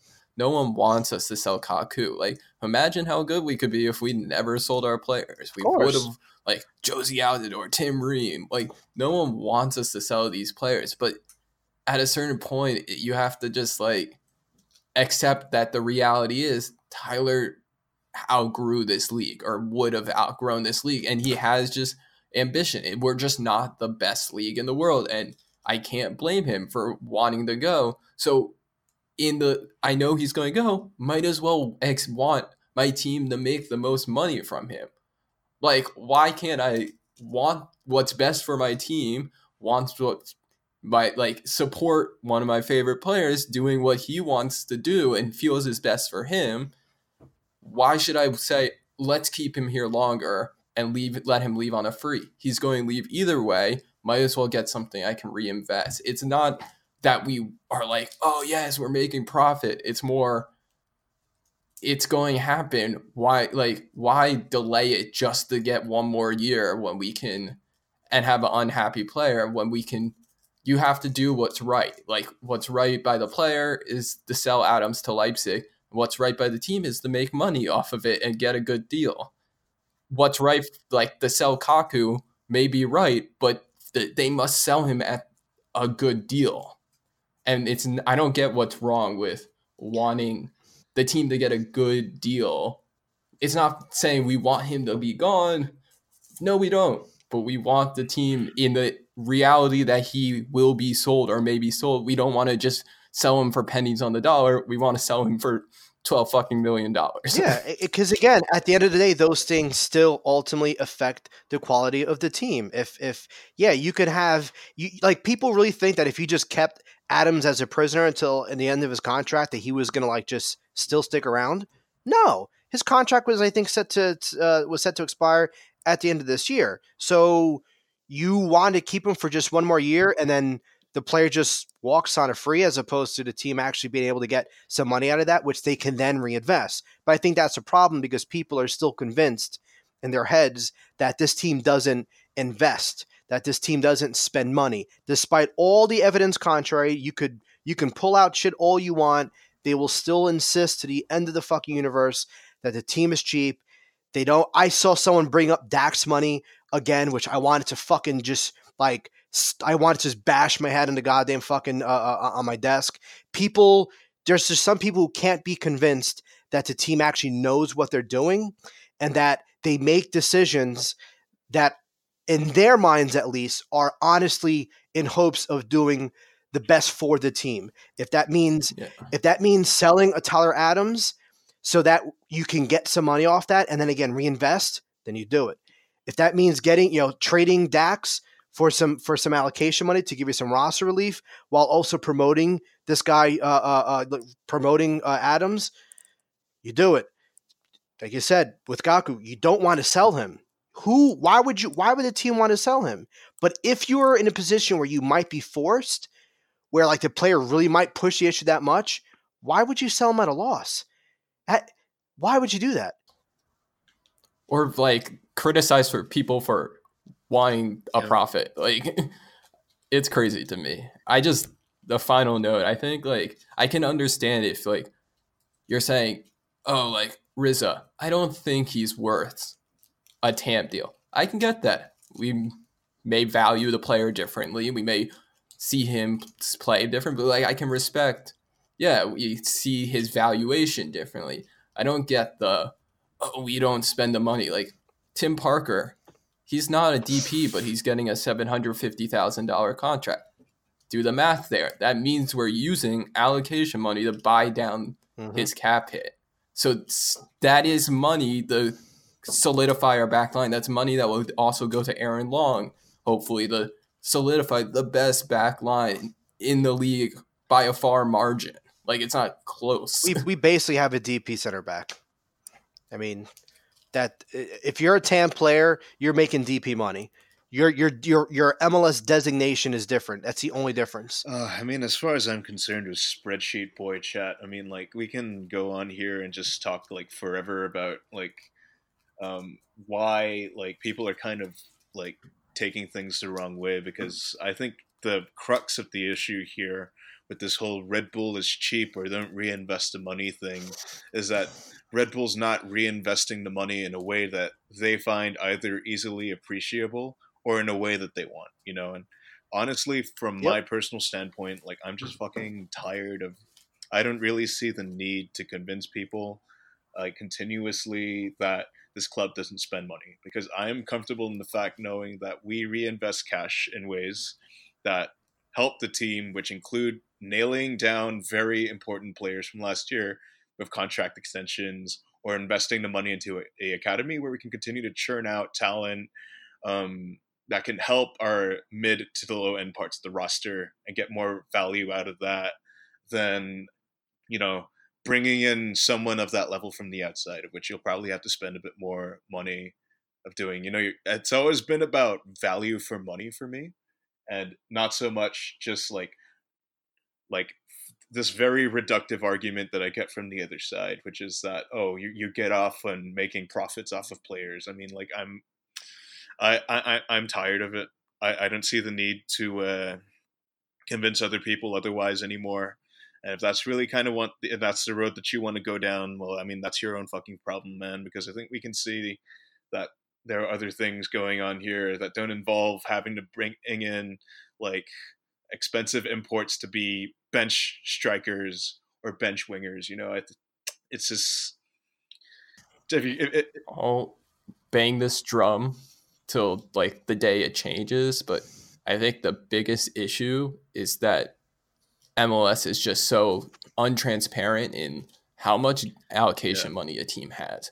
How are they actually spending that allocation besides trades so that if you can't see it, I get why people don't think it's getting spent because it's just not yep. out there easily accessible to say, oh, like this is our cap. This is how X is being spent. Like I don't I will go to my grave because I don't think MLS will change it.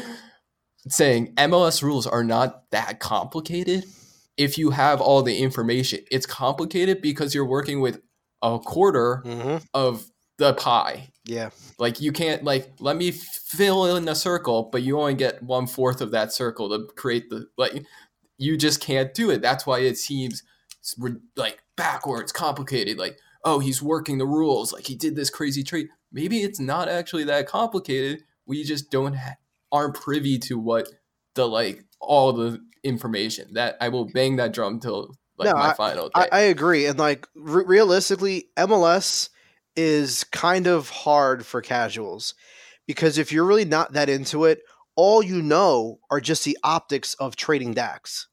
And if you don't understand the rules, it's hard for someone to to to not even hard. You just don't know. You don't under. You don't know what what it really meant for that trade. You just and there's no reason to know because that's just being a nerd like me. Exactly, but like I guess where and look, I will never, never, never, never, ever, ever like begrudge someone who's just casually like this is stupid or like and who just doesn't know the rules. I get that. Like I admit I'm a nerd, but where I get annoyed is like when people who are more in tune with the league who aren't just casuals who might not understand the rules but then you try to like just explain to them the rules and let them understand okay yes i know the optics may be bad of let's say the dax trade and yes i know you're screaming you know what, happened to the dax money. Well here's some theory here's some real legitimate possibilities of how that dax money was used but you just angrily brushed off because the team is stupid and cheap. That's those are the people that I get upset about. Those are the people who I end debate, uh, who I end up, you know, arguing with and debating with. Not the people who just don't know the rules, aren't interested in the rules. No, I get that. Like these rules are fucking stupid, and I I wouldn't wish this shit on fucking anyone to to waste the time trying to learn this shit because it's complicating. But it's not those people who I think are the problem. It's the people who, again, are more involved in the league and who just hear the possibilities of where this money could be used. The Parker money, perfect example. There's a lot of money being used for that. Royer is is, is a TAM player. Ivan may actually end up being a TAM player. I'm interested to see what his uh, uh, uh, uh the salary the salary release not. for this year. Yeah, well, let's see. I mean, if he ends up you know showing he's worth it by then, then who knows? But the point is, the team uses a lot of of allocation money. That's a fact. when someone showed you that and you still resist and say no, you're they're they're they're not spending. I, I mean, really? At that Like they point, spent to even get Parker. That was like yeah, they sent allocation money. Like I understand it. Like I get probably should move on, but I just like I feel I will always say it's a lot more on MLS. They need to like definitely. it's about time that we have be able to go on MLS.com, play around with a trade simulator, and be able to say, oh, we can trade this person. Like that stuff. That's why NBA is so engaging to like the casual fan is because you can go on TV and you can have the guy with the touchboard and going, oh, like look at this scenario. Oh, they could sign this person. They have this much. Like you just can't do that with MLS, and that makes it hard for like even the casual fan who wants to learn or like wants to understand the more nuanced things. It's just like you really have to like dig deep, and even then, it's Yeah, I confusing. think Yep. Um, yeah, I think that kind of summates everything because I think we've spent like in my opinion quite a fair bit of too much time on this issue. Um so I think we were, we're going to move on to something a bit more optimistic obviously because I think we do have rumors of and we do have confirmed signings actually. So uh, first and foremost, you know, I think just to recap the last few weeks of inbound transfer activity, homegrown deal for Omir Fernandez, rumors linking us to Belgian midfielder Hannes van der Bruggen from KV Kortrijk, and t- today a very exciting announcement that um, this, uh, in spite of you know um, indications that the deal bringing him back was dead, Marc Rzatkowski back from Red Bull Salzburg. This time, he's ours permanently on a deal for 2019. So I think um, midfield reinforcements are in the agenda clearly, and you know before anyone gets out of hand, like these are not Kaku replacements. Okay, like these are defensively minded midfielders who are potentially coming in to bolster the ranks. Like having looked at Van der Bruggen, like I think he has some event, he has some of his statistics fall in line with someone in like that Tyler Adams role. And we already know about Marc Rzatkowski, right? Like I think he's definitely a fan favorite, and him coming back with the club for 2019 is huge to our midfield depth. You know, because now we have that extra choice who kind of is tested and proven to a degree in MLS that we can kind of slot in if it turns out that Cristian, as an insurance policy for Cristian Cásseres. You know, I think Rizzo being back is great in my opinion, and I'm very happy that that got done because he is like the definition of just completely serviceable veteran midfield center veteran center midfielder you can plug into our system and just play from the go. You know, I think he really proved that last year, and I'm really excited to see more of him in uniform. Um, now this puts the options at center midfield as being Davis, Cásseres, Rzatkowski, and maybe Kofi gets some minutes, and potentially five, depending on whether or not the deal for Van der Bruggen gets done. We've only been linked to him in Belgian media, and the deal's been kind of, you know, it's been kind of been on the down low as is part of the course for this team. But you know, I think having having had a look at some of his tape, you know, I, I am quite encouraged by um, what he can potentially bring to the table. The only potential problem, of course, being the fact that he's kind of a foul machine. You know, like I think seven bookings this season in the uh, in the Jupiler Pro League is not a coincidence that he's already in. so, um, altogether, I think you know, I think the outlook on this team going into 2019 definitely got a bit more rosier in spite of uh, the giant cloud hanging over preseason right now, known as Gustavo Casasola. Um, what do you guys feel about this? I think um, I think you know, they're to kind of build on top of this. Like it seems to me that with how much they've zoned in on not just center midfield depth, but also wing depth. I think wing depth is particularly the point that I think find a bit more interesting because I think it indicates to me that some of the wingers that are currently on the roster are on the bubble going into the season. You know, guys like Marcus Epps and now Omir Fernandez coming in, like definitely a warning shot for the wingers currently on the roster. Like, what do you guys feel? I am very, Yeah, very I think- happy with. nope. Uh, oh, I'm sorry. Go ahead, Fernando. No, that, I'm I'm very very happy with uh, with them si- signing uh. I'm not too thrilled with the idea of, you know, uh, going on 29 year old midfielder who's got some, you know, pretty lengthy history of injury problems, but for for what I'm sure they brought him in for, um, you know, an apparent TAM deal, questionable TAM deal, I think, weird how it, however it's structured. Um, but if you're going to bring someone like that in, at least let it be someone who is familiar, and he's been a part of the Rebel system for a, quite a while now. So he, I, I feel he proved his value last year. Um, hopefully, he can do a little bit better on the injuries this year, and and yeah, I'm, I'm not sure if you're going to bring a veteran guy in. In my opinion, it's going to be someone like that. He knows the system. He knows how to play. He's been here. He knows the guys. He knows the league. That that's almost as good as as uh, as you as you kind of want to get, in my opinion. Yeah, I think Rizzo's kind of like the perfect signing for what they need. The kind of we know Cásseres is going to miss time, especially the way Venezuela is doing in qualifying. He's probably going to the U20 World Cup if they continue to win as they are. So, and he's going to be late getting back to camp and probably won't be ready for the first CCL match, maybe not even the second one.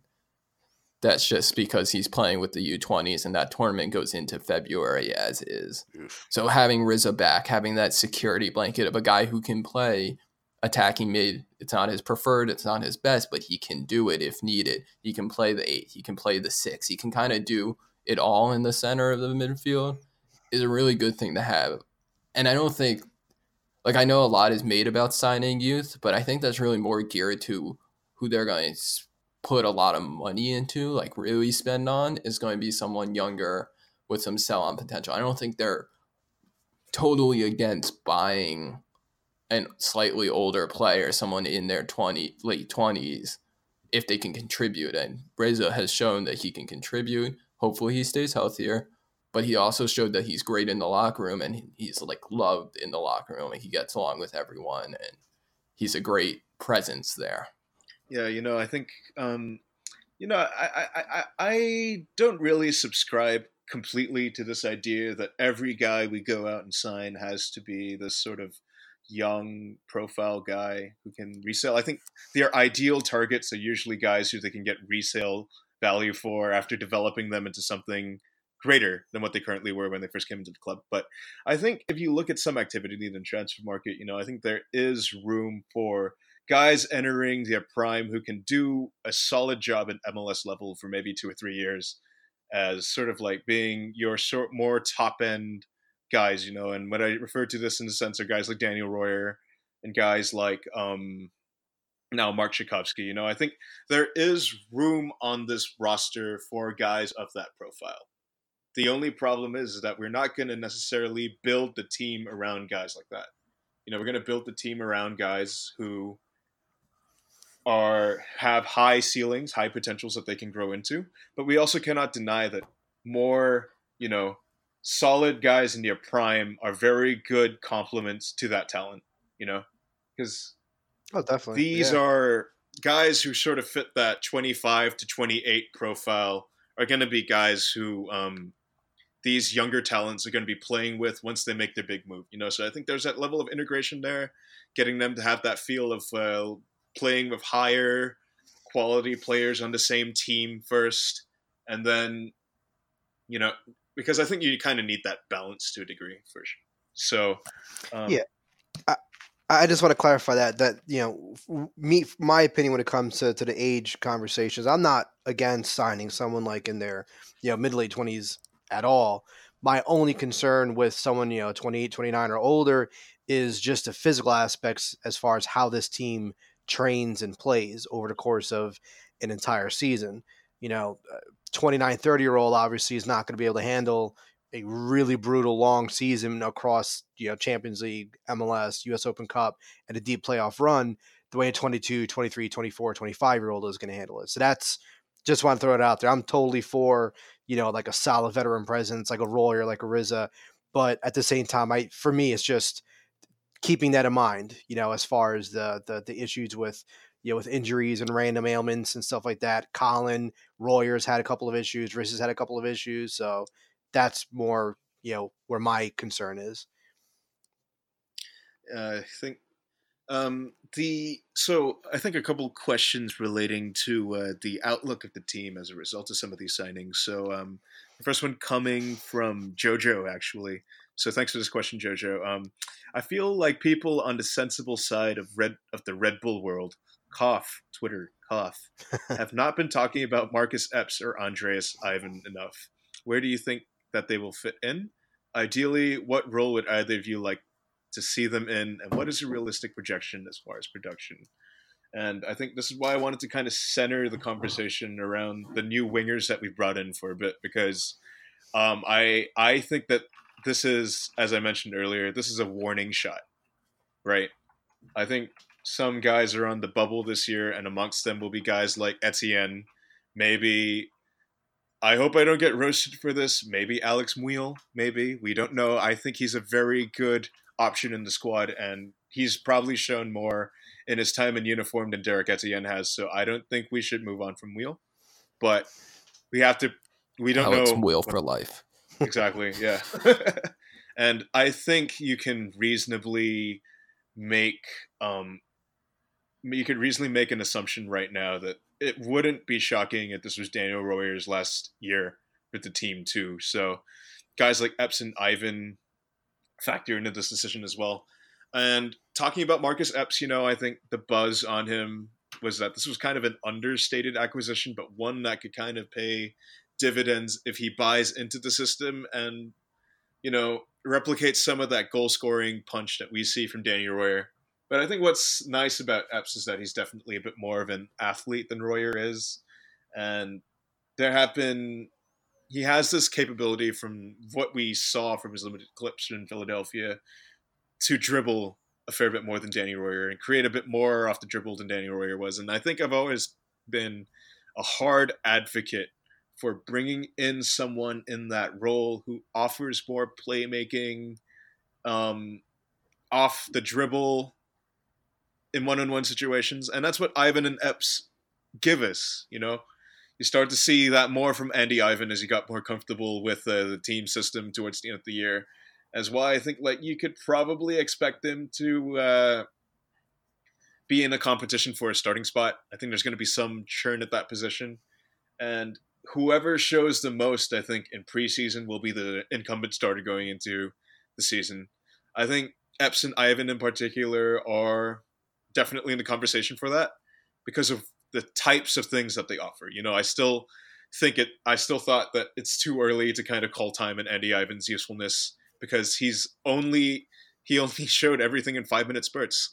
Like we can't make the same exclusions for Gonzalo Veron and not apply them to Andy Ivan, in my opinion, because they suffered from the same fundamental problem of not really having that much playing time to show what they can do once they're fully integrated.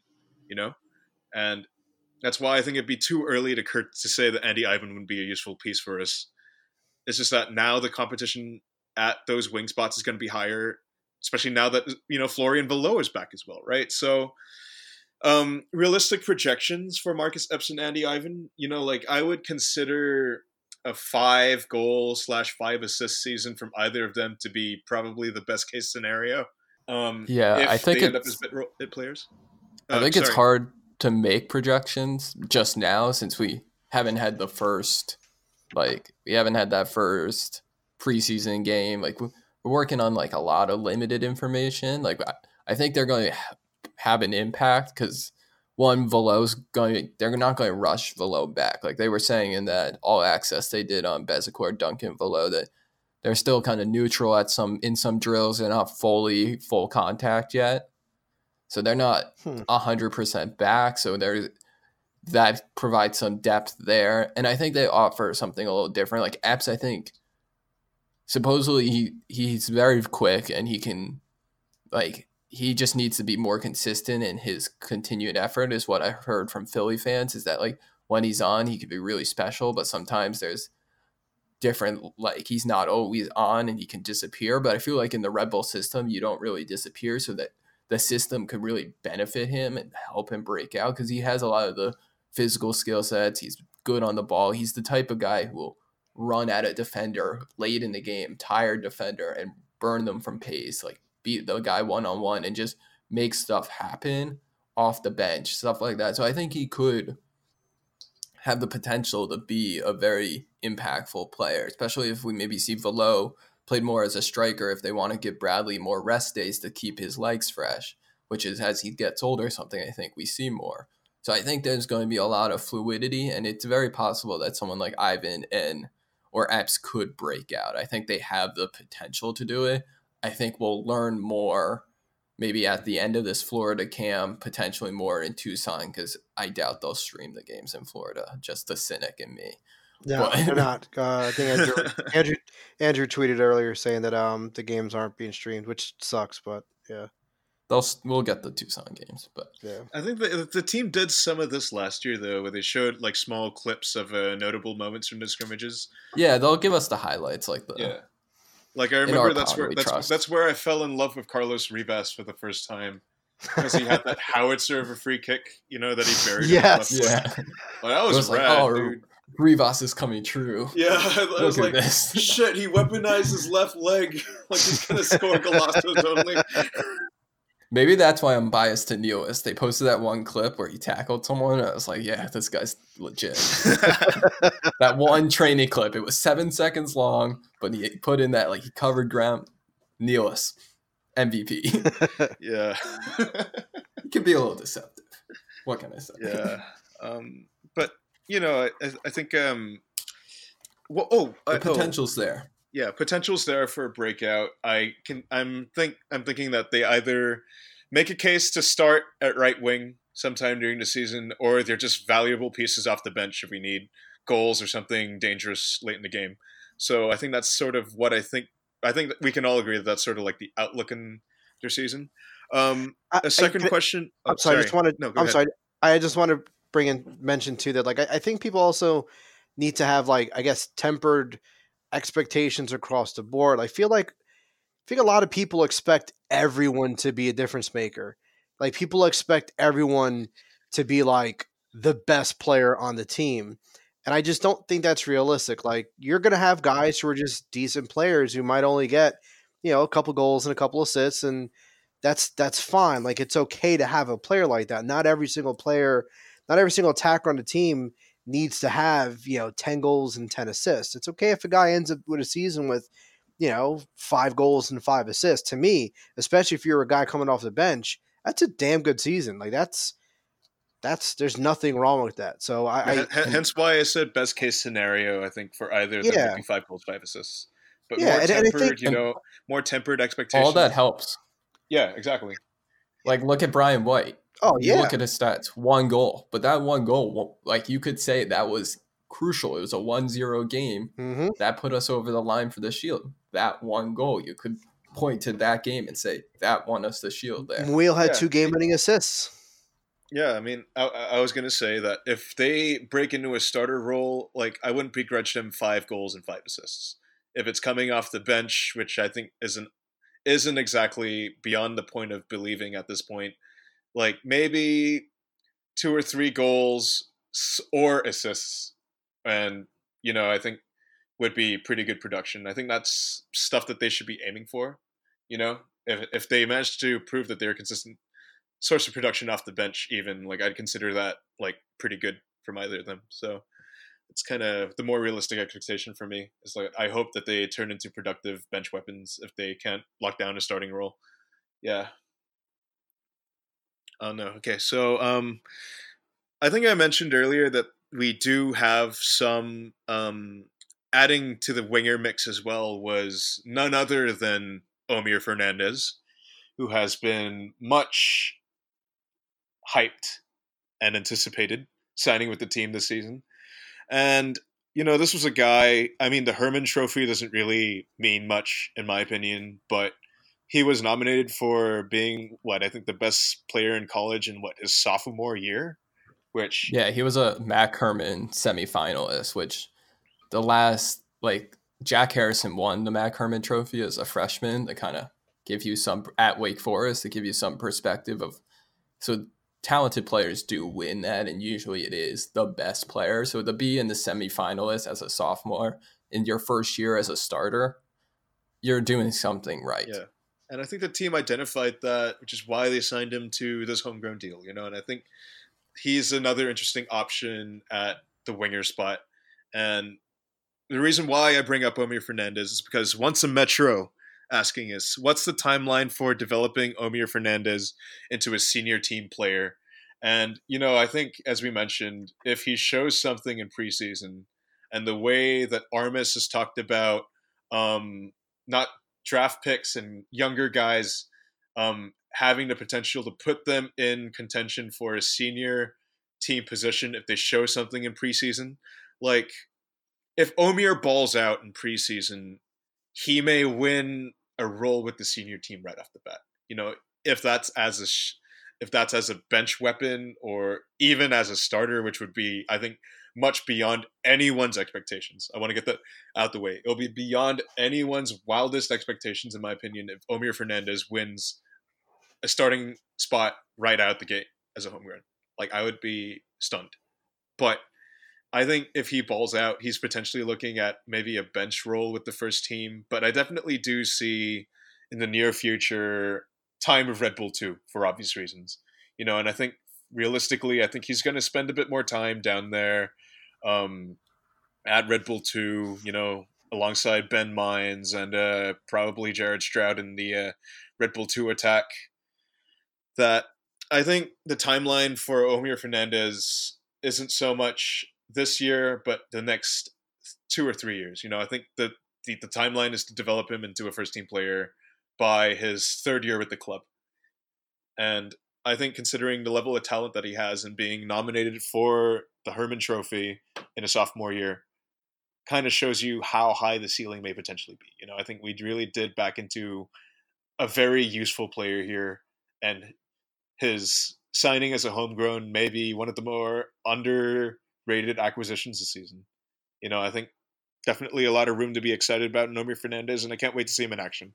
Like yeah, I, I'm very high on him. I think that like the timeline could be next year. He could be challenging for starting minutes. I the way like I got the chance. I'll there's a should be an interview coming out with him on RBNN once it's official. I had the chance to sit down with him, not in person, but over Skype for like half an hour and just kind of hear his story and hear him talk about his game.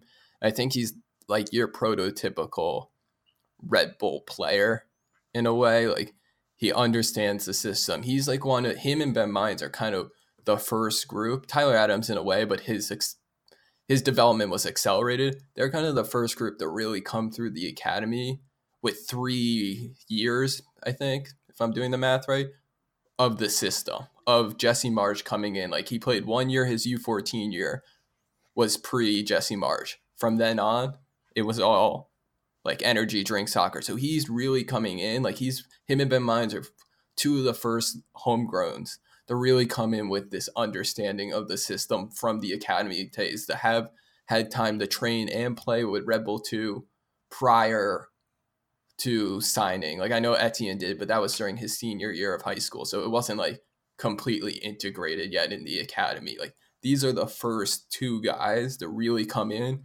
knowing like understanding the system and understanding the roles which should accelerate the development like their path to the first team. Like we saw last year ben mines had a good preseason and he with ccl he got that chance against portland. He then went down to red bull 2 and it wasn't great. It was up and down. I think they should have stuck him down there instead of pulling yo-yoing him as much. I think we could see something very similar with omir where he'll get an opportunity. He makes his first team debut this year but he spends majority of the time playing left wing for the Bull two. Yeah, with Ben Mines on the right, and they wreck ha- they'll wreck havoc down there. I really believe. Like I'm really high on his talent, and I think it's mostly it's not because like he's some world class dribbler or something. He plays the game smart. He understands the game, so he knows when to press, and he makes really smart off ball runs. He knows how to get in at the back post to tap in that goal. He knows how to run off the defender into the channel is very similar to Valot, who he mentioned was one of his favorite players on the team because he liked the way he plays. Nice. He, he could think of him in that style of play of that winger who can get up and down, cause crossing balls, but gets in behind almost like a second striker. He's not a striker, he's a left wing, right footed, but he's quick. He understands the game. He makes smart passes. He likes to find the pass. So he's kind of like this Valot type player, not as big, but he understands the game really well. Hmm, so, His favorite player was Tyler, but I asked specifically at the club now. So I don't I don't remember who it was who said it, but I remember seeing uh, someone on Twitter um, say something along the lines of of uh, that he's got the potential to be like the attacking version of Adams, in a sense that like he's like he could potentially be the first I like wish I said that. uh, that he could potentially praise, man. I don't know. yeah like it could be like the, the the like the first like really high level attacking player to come out of our academy system. That's high level of praise. Yeah. So well done. I don't want to put that pressure on him, but I really do believe that he has the ability. I don't know if he'll be Adams level because Adams is special. Like Yeah. that kid is special, Yeah, special, he's a special. once in a So that's hard to like.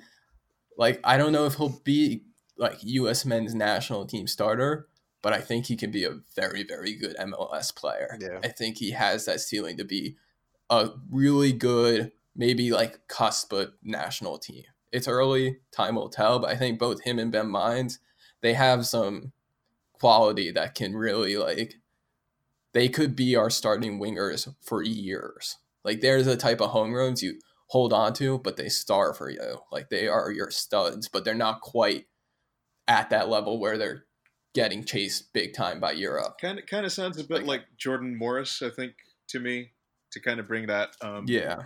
outset the organization comparison. Um, I definitely do see a lot of their games in, I think, both Omir and Mines, which is why I think, um, you know, like, why have one Jordan Morris when you can have two Jordan Morrises? Am I right? Like, Jordan Morrises that can press, Yeah. score, do everything. I mean, I was talking about how we've always kind. I mean, I was literally just talking about this earlier in the episode, but if it really does sound like he can offer more of a playmaking, like um, more playmaking opportunities of his passing, than while offering the same nose for goal that Danny Royer has, like that's a plus in my opinion. You know, if he can do what Valot does in the right wing and the left wing, that's even better, if you ask me. So these are things that we should definitely be aiming for. And you know, like I'm gonna reiterate it, like I cannot wait to see this guy in action because if the buzz is right, we've hit on a really good player here. You know, like Yeah. these are going to be guys I think at any other MLS Super Draft who would probably be like the number one consensus pick. You know, I think Yeah, he would like this year. He probably would have been a top ten pick as a sophomore coming out. Like he has that talent, and the nice thing, he's really humble. He's a humble kid. Like he, so it's like when I asked about his breakout season, he was deferring to it's the team, the team. Like I'm not going to spoil my whole article, but really, like he's a really just genuinely nice person and a really good like humble kid. So now we're going to throw in, I think, uh, two more questions uh, with regards because we're talking a lot about Red Bull 2. I think um, in our analysis of guys like Epps and uh, you know Omir, so we do have questions re- related to Red Bull 2. So I guess I'll just throw them in here. The first coming from uh, John Amaral. Anybody from last year's Red Bull 2 besides Cásseres going to get any minutes this year? And I think you know, we already saw It's a hard no. It's really hard to say. I'm going to say that right off the bat. Brian White is probably going to be the main backup striker to BWP, so we'll probably see some time from him. And you know, I think he's earned it. Yo, you want to talk about like um draft picks that haven't panned out? I mean, Brian White's another one that seems to be like at least a pretty decent role Yeah. player at MLS level. Like, so there's another pretty great example right there. I mean, um, he's the only one. I don't think Sorry. I don't think we see. Uh, going back to the question, like Brian White, I don't really count him as like a Red Bull two player anymore because he got that like mid year call up. Yeah. So I kind of think like between like we're looking at Scarlett, Lima, Stroud, we got rid of Moreno. That's about it, right? Yeah, I think that's Who is like carryovers. yeah.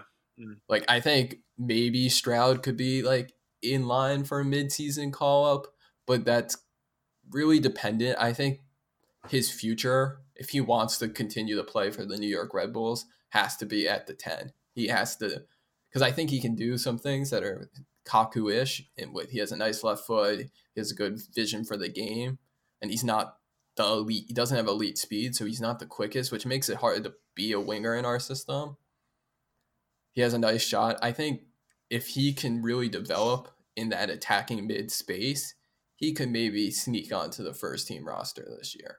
I don't really rate Scarlett that much. I think he'll lose a lot of minutes in the end to Nealis, Boateng. But I think if I had to pick one, it's probably Stroud. But it really, I think it depends on him developing as an attacking mid and moving like centrally from the winger position. And I think he has the ability to do it, but that's the transition he has to make. He has to become the Red Bulls 2's Kaku. Yeah.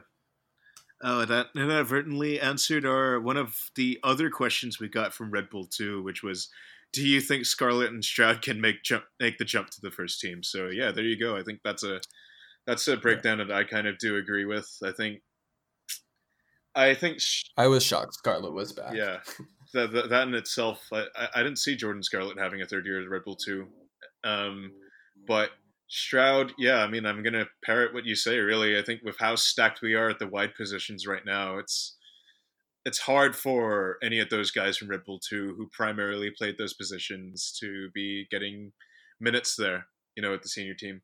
And especially since I think they're going to be wanting to develop uh, Omir and Mines a bit more, it's going to really, at the wide positions, it's going to create a lot of competition at those spots, even down at the USL organization. So that's going to be I mean, one of the bigger, I think, storylines to monitor as the as the USL season develops is who emerges at those wide positions for Red Bull 2. Um, so I think the final Red Bull 2 question that we have is from Ben Mindstan, which is who will be the Red Bull 2 breakout player of the season? And I think the odds on favorite right now would probably be Omir, considering that that's probably where he's going to be starting the season. Yeah. So yeah. I think sleeper pick, two sleeper picks. If you count Kofi as a Red Bull 2 player, oh, yeah. that's true. That's a sleeper, but he may be like already graduated past being like considered a Red Bull 2 breakout because he could be like a preseason camp breakout the way Armas has talked about yeah. him and the way I view his potential. I think a sleeper is Tom Barlow. Yeah. I think there's something there. I think he can he has the athleticism, he has the size if he can like become a slightly better finisher and just kind of put some of the pieces together and with more comfort year two, I think he could be like a sneaky one. And that- obviously there's a bang, but who I don't know if you want to get into Anatole Abang. He's still hanging out going to delis and taking Ubers everywhere up in uh, living my best life. So. Abang, could get his own episode of Metro Fan TV. Honestly, I think the whole just covering the whole saga, but that's a you, that's a something for him. You should message him if he wants to be our first. Bet guest. he would come on. I, I, would. I'd have Anatole as I'm, our first I guest, know. like in a heartbeat. Like I, he's very receptive to his DMs. I will tell you that. I know all too well. Um, but I think to throw in a bit more for like potential sleeper picks at RB two, I think we talked about them at the top of the episode. Um, I'm not going to discount any of the uh, draft guys we brought in, particularly Boateng or Buckmaster, because I think the profile for those guys really useful players. And I totally forgot to say that you know I think compounding the situation even more is that Alan Yanez is back in camp and may potentially yeah, be looking but... at a Red Bull two slash senior team contract which would be pretty fucking cool, in my opinion.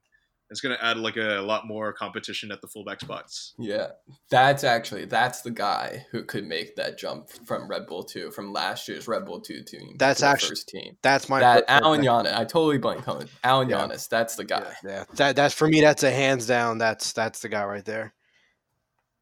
I'll even go as far as to say I wouldn't be surprised if he walks out of preseason with a first team contract. Yeah, and yeah. gets loaned down to Red Bull two or something. Like, oh, make oh, make sense. Mm-hmm. Yeah, just the depth is so thin there. Like, I like Lade, but if Alan Alan just has that, he has height. I hate to do that, but he has some height. I really like. I'm not that tall either, but I just hate like he can defend us. They can't put their like six foot winger down there and just loft a big ball, like long ball to him, like he can defend in the air a little better. I hate to do it, but I'm doing it. I mean, he did shut. Two hours in, He half did shut flashbacks. down Kei Kamara in that one U.S. Open Cup game in New England, so that was pretty fucking cool, Yeah. right? Like he kind of won me over for life with that performance against Kei Kamara. So It's like the Tootsie Roll pop. The world will never know how Yeah, he exactly. how many looks does it get to the center? Ask Connor Lade, because no one knows how he shut down Kei Kamara. Playing center back. All right, so I think that does about does it for questions related to uh, the main segments of this podcast. And now we're going to go into we're going to finish out the mailbag. I think with the uh, questions that we didn't manage to get to because we they weren't quite in fitting with the uh, main sections of this podcast. Don't worry, ladies and gentlemen. The finish line is in sight.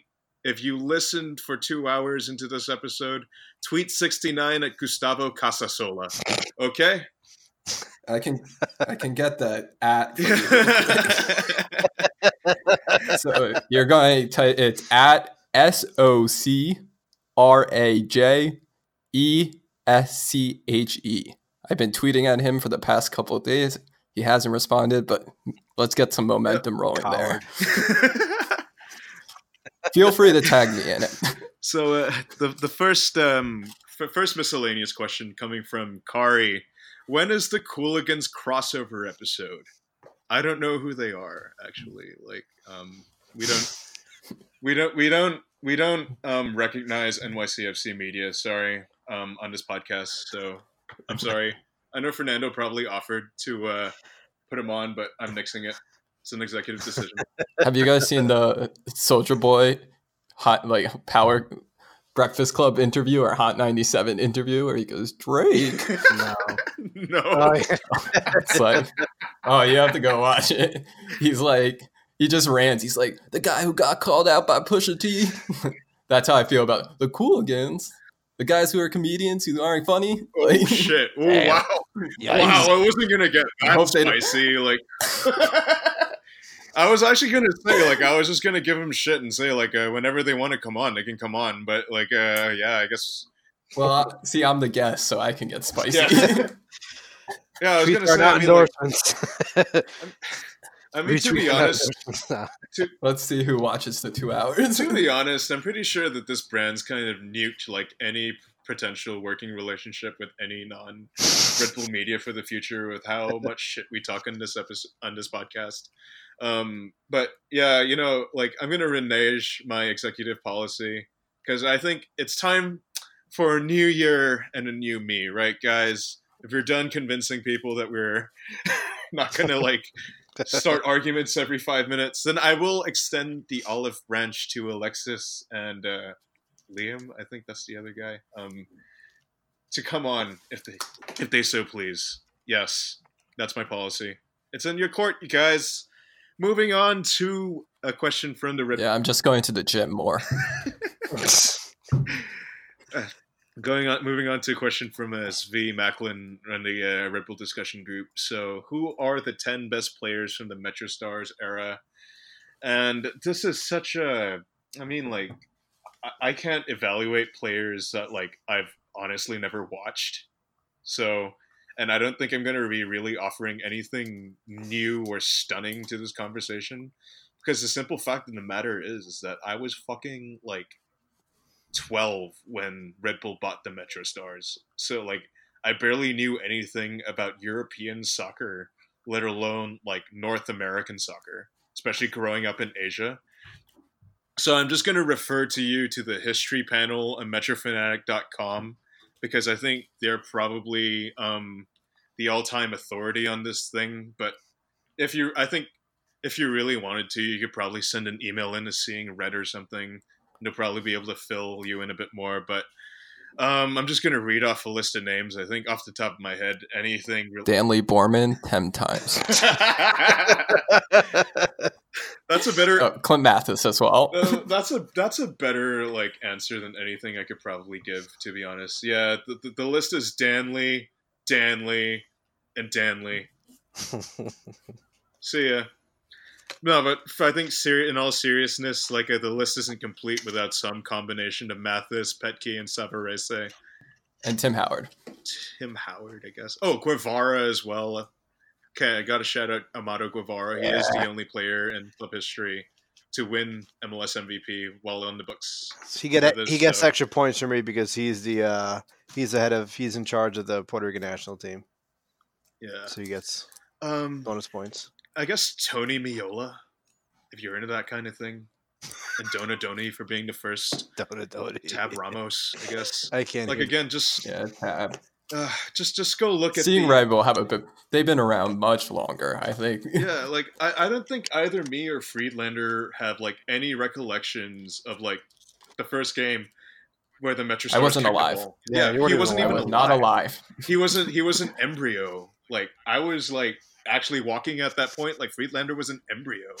So that's yeah. some perspective I, for you guys. I was around like 2001 is like my first season. That's where I fell in love with Tim Howard and like Clint Mathis. And that's what like maybe that's why I don't care about selling players because when I was like seven, Tim Howard got sold, and I had to deal, learn about that. And Mike Petke got traded, so I was like, "Well, there's all my favorite players." and Clint Mathis went to Germany, so it was like, "Bye bye, bye bye, bye bye." Okay, well, I'm jaded from here on out. Little six year old Eric. wow. It can't get worse than your all three of your favorite players being sold in like the same season. I thought Eric was TSM I... before he was like before he hit, uh, hit puberty. It's amazing. You're a TSM. I, I guess that moment for me. I hit puberty like two years ago. I, am gonna go. I'm gonna go on record saying this. I guess like that moment for me because I hadn't really watched a lot of MLS prior to 2014, but that moment for me as a kid was when uh, David Beckham went to Real Madrid. I mean, dude, like when if you were a kid alive in like the late '90s slash early 2000s, I don't think it's can be overstated enough like how big of a sensation Beckham was like worldwide. So him being sold to Real Madrid was like a fucking I I bawled my eyes out over it, I believe, because like I always wanted his haircut, and I used all the products that he had, and I was, he was the first jersey I ever had as a kid. It was uh, David Beckham that instilled uh, that steel into me, where I realized that all your favorites eventually fuck off and leave. So yeah, yeah, no, that's Kaku how doesn't like. Fa- t- Kaku doesn't phase me. Do you hear that, Club America? Like I'm not fucking scared if you want to come take this guy. Like nothing you can say yeah. or do can hurt me. I just recently took down like a newspaper clipping of like Tim Howard's last game from my like bedroom wall. like I used to put like sports posters and I had like the Metro corner with like I had a like they used to hand out these like news like Herald News I think it was had like these little mini posters they would hang out. I must have had a post a picture of Steve Jolley and Jonny Walker on my wall for 15 years. Why? Who knows? Wow. But it was free. I had it. It sat on my wall because I wanted posters on my wall. This makes me wonder about like what we're gonna do, like if we're gonna ever look back at like the uh, posters they hand out before the matches nowadays and be like, oh wow, I do have a Felipe match poster. Holy shit! Like having a Jonny Walker match poster, like that's a collector's item. Like I really wonder, like what are what, what that's going to be in a few years. Like maybe it'll be the Ben Mines one celebrating his first ever goal. Like all kinds. Yeah, I think about like the little kids and like that, like them seeing those things, like having those memories. Like it just brings me like that's why like I that's going back to like what we were talking about last episode. That's why I love the MLS Super Draft because it harkens back to like when I was a little kid and it was just so like low level, like just oh, we're going to like autograph session in the bubble. DaMarcus Beasley from the Fire is there, and the Metro Stars. Like it was so like low level, like so chill that I just like sometimes I miss that like MLS 1.0, like free stuff every game type of thing.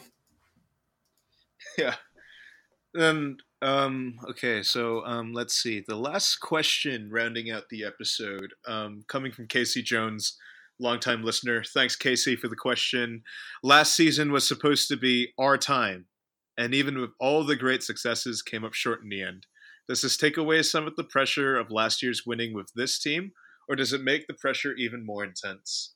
And I think if you look at how well this team played last year, even in spite of the fact that we lost five or six guys to season-ending injuries and still like set the record for points. I think I think we kind of hinted at this last episode but I think the expectations are going to be high going into the season. I mean, we still haven't. I think Atlanta is still obviously going to be quite strong, and we're probably the only team that's kind of on equal footing with them. But I still kind of take solace in the fact that Atlanta didn't really face this when we had the full 11 on the field, you know. And what I mean by full 11 is that includes Florian Valot in that right wing. So, you know, I'm not going to throw throw our chances out the window just because Atlanta signed Pity Martinez or whatever. You know, I think as it goes, you kind of have to see how the season's going to shake out when they kick a ball and they come out the gates to kind of get in a gauge of how it's going to turn out this year. But yeah, I also cannot deny that expectations are probably going to be high this season because we we're building off the mo- off the backs of the most successful season in club history, record-setting season by almost every metric that you can think of. So I really anticipate that expectations in the fan base are going to be high this year. And even though it maybe wasn't such a dead certainty that we win MLS Cup, like the expe- the minimum expectation is definitely going to be that we're going to be in contention for it again. Yeah. You know, I don't think the pressure may be as high because I think there was like, at least within the team, they like they knew there was a certain element of like this is our one of our best chances. Like we know Tyler's leaving. Like we really confident in our ability.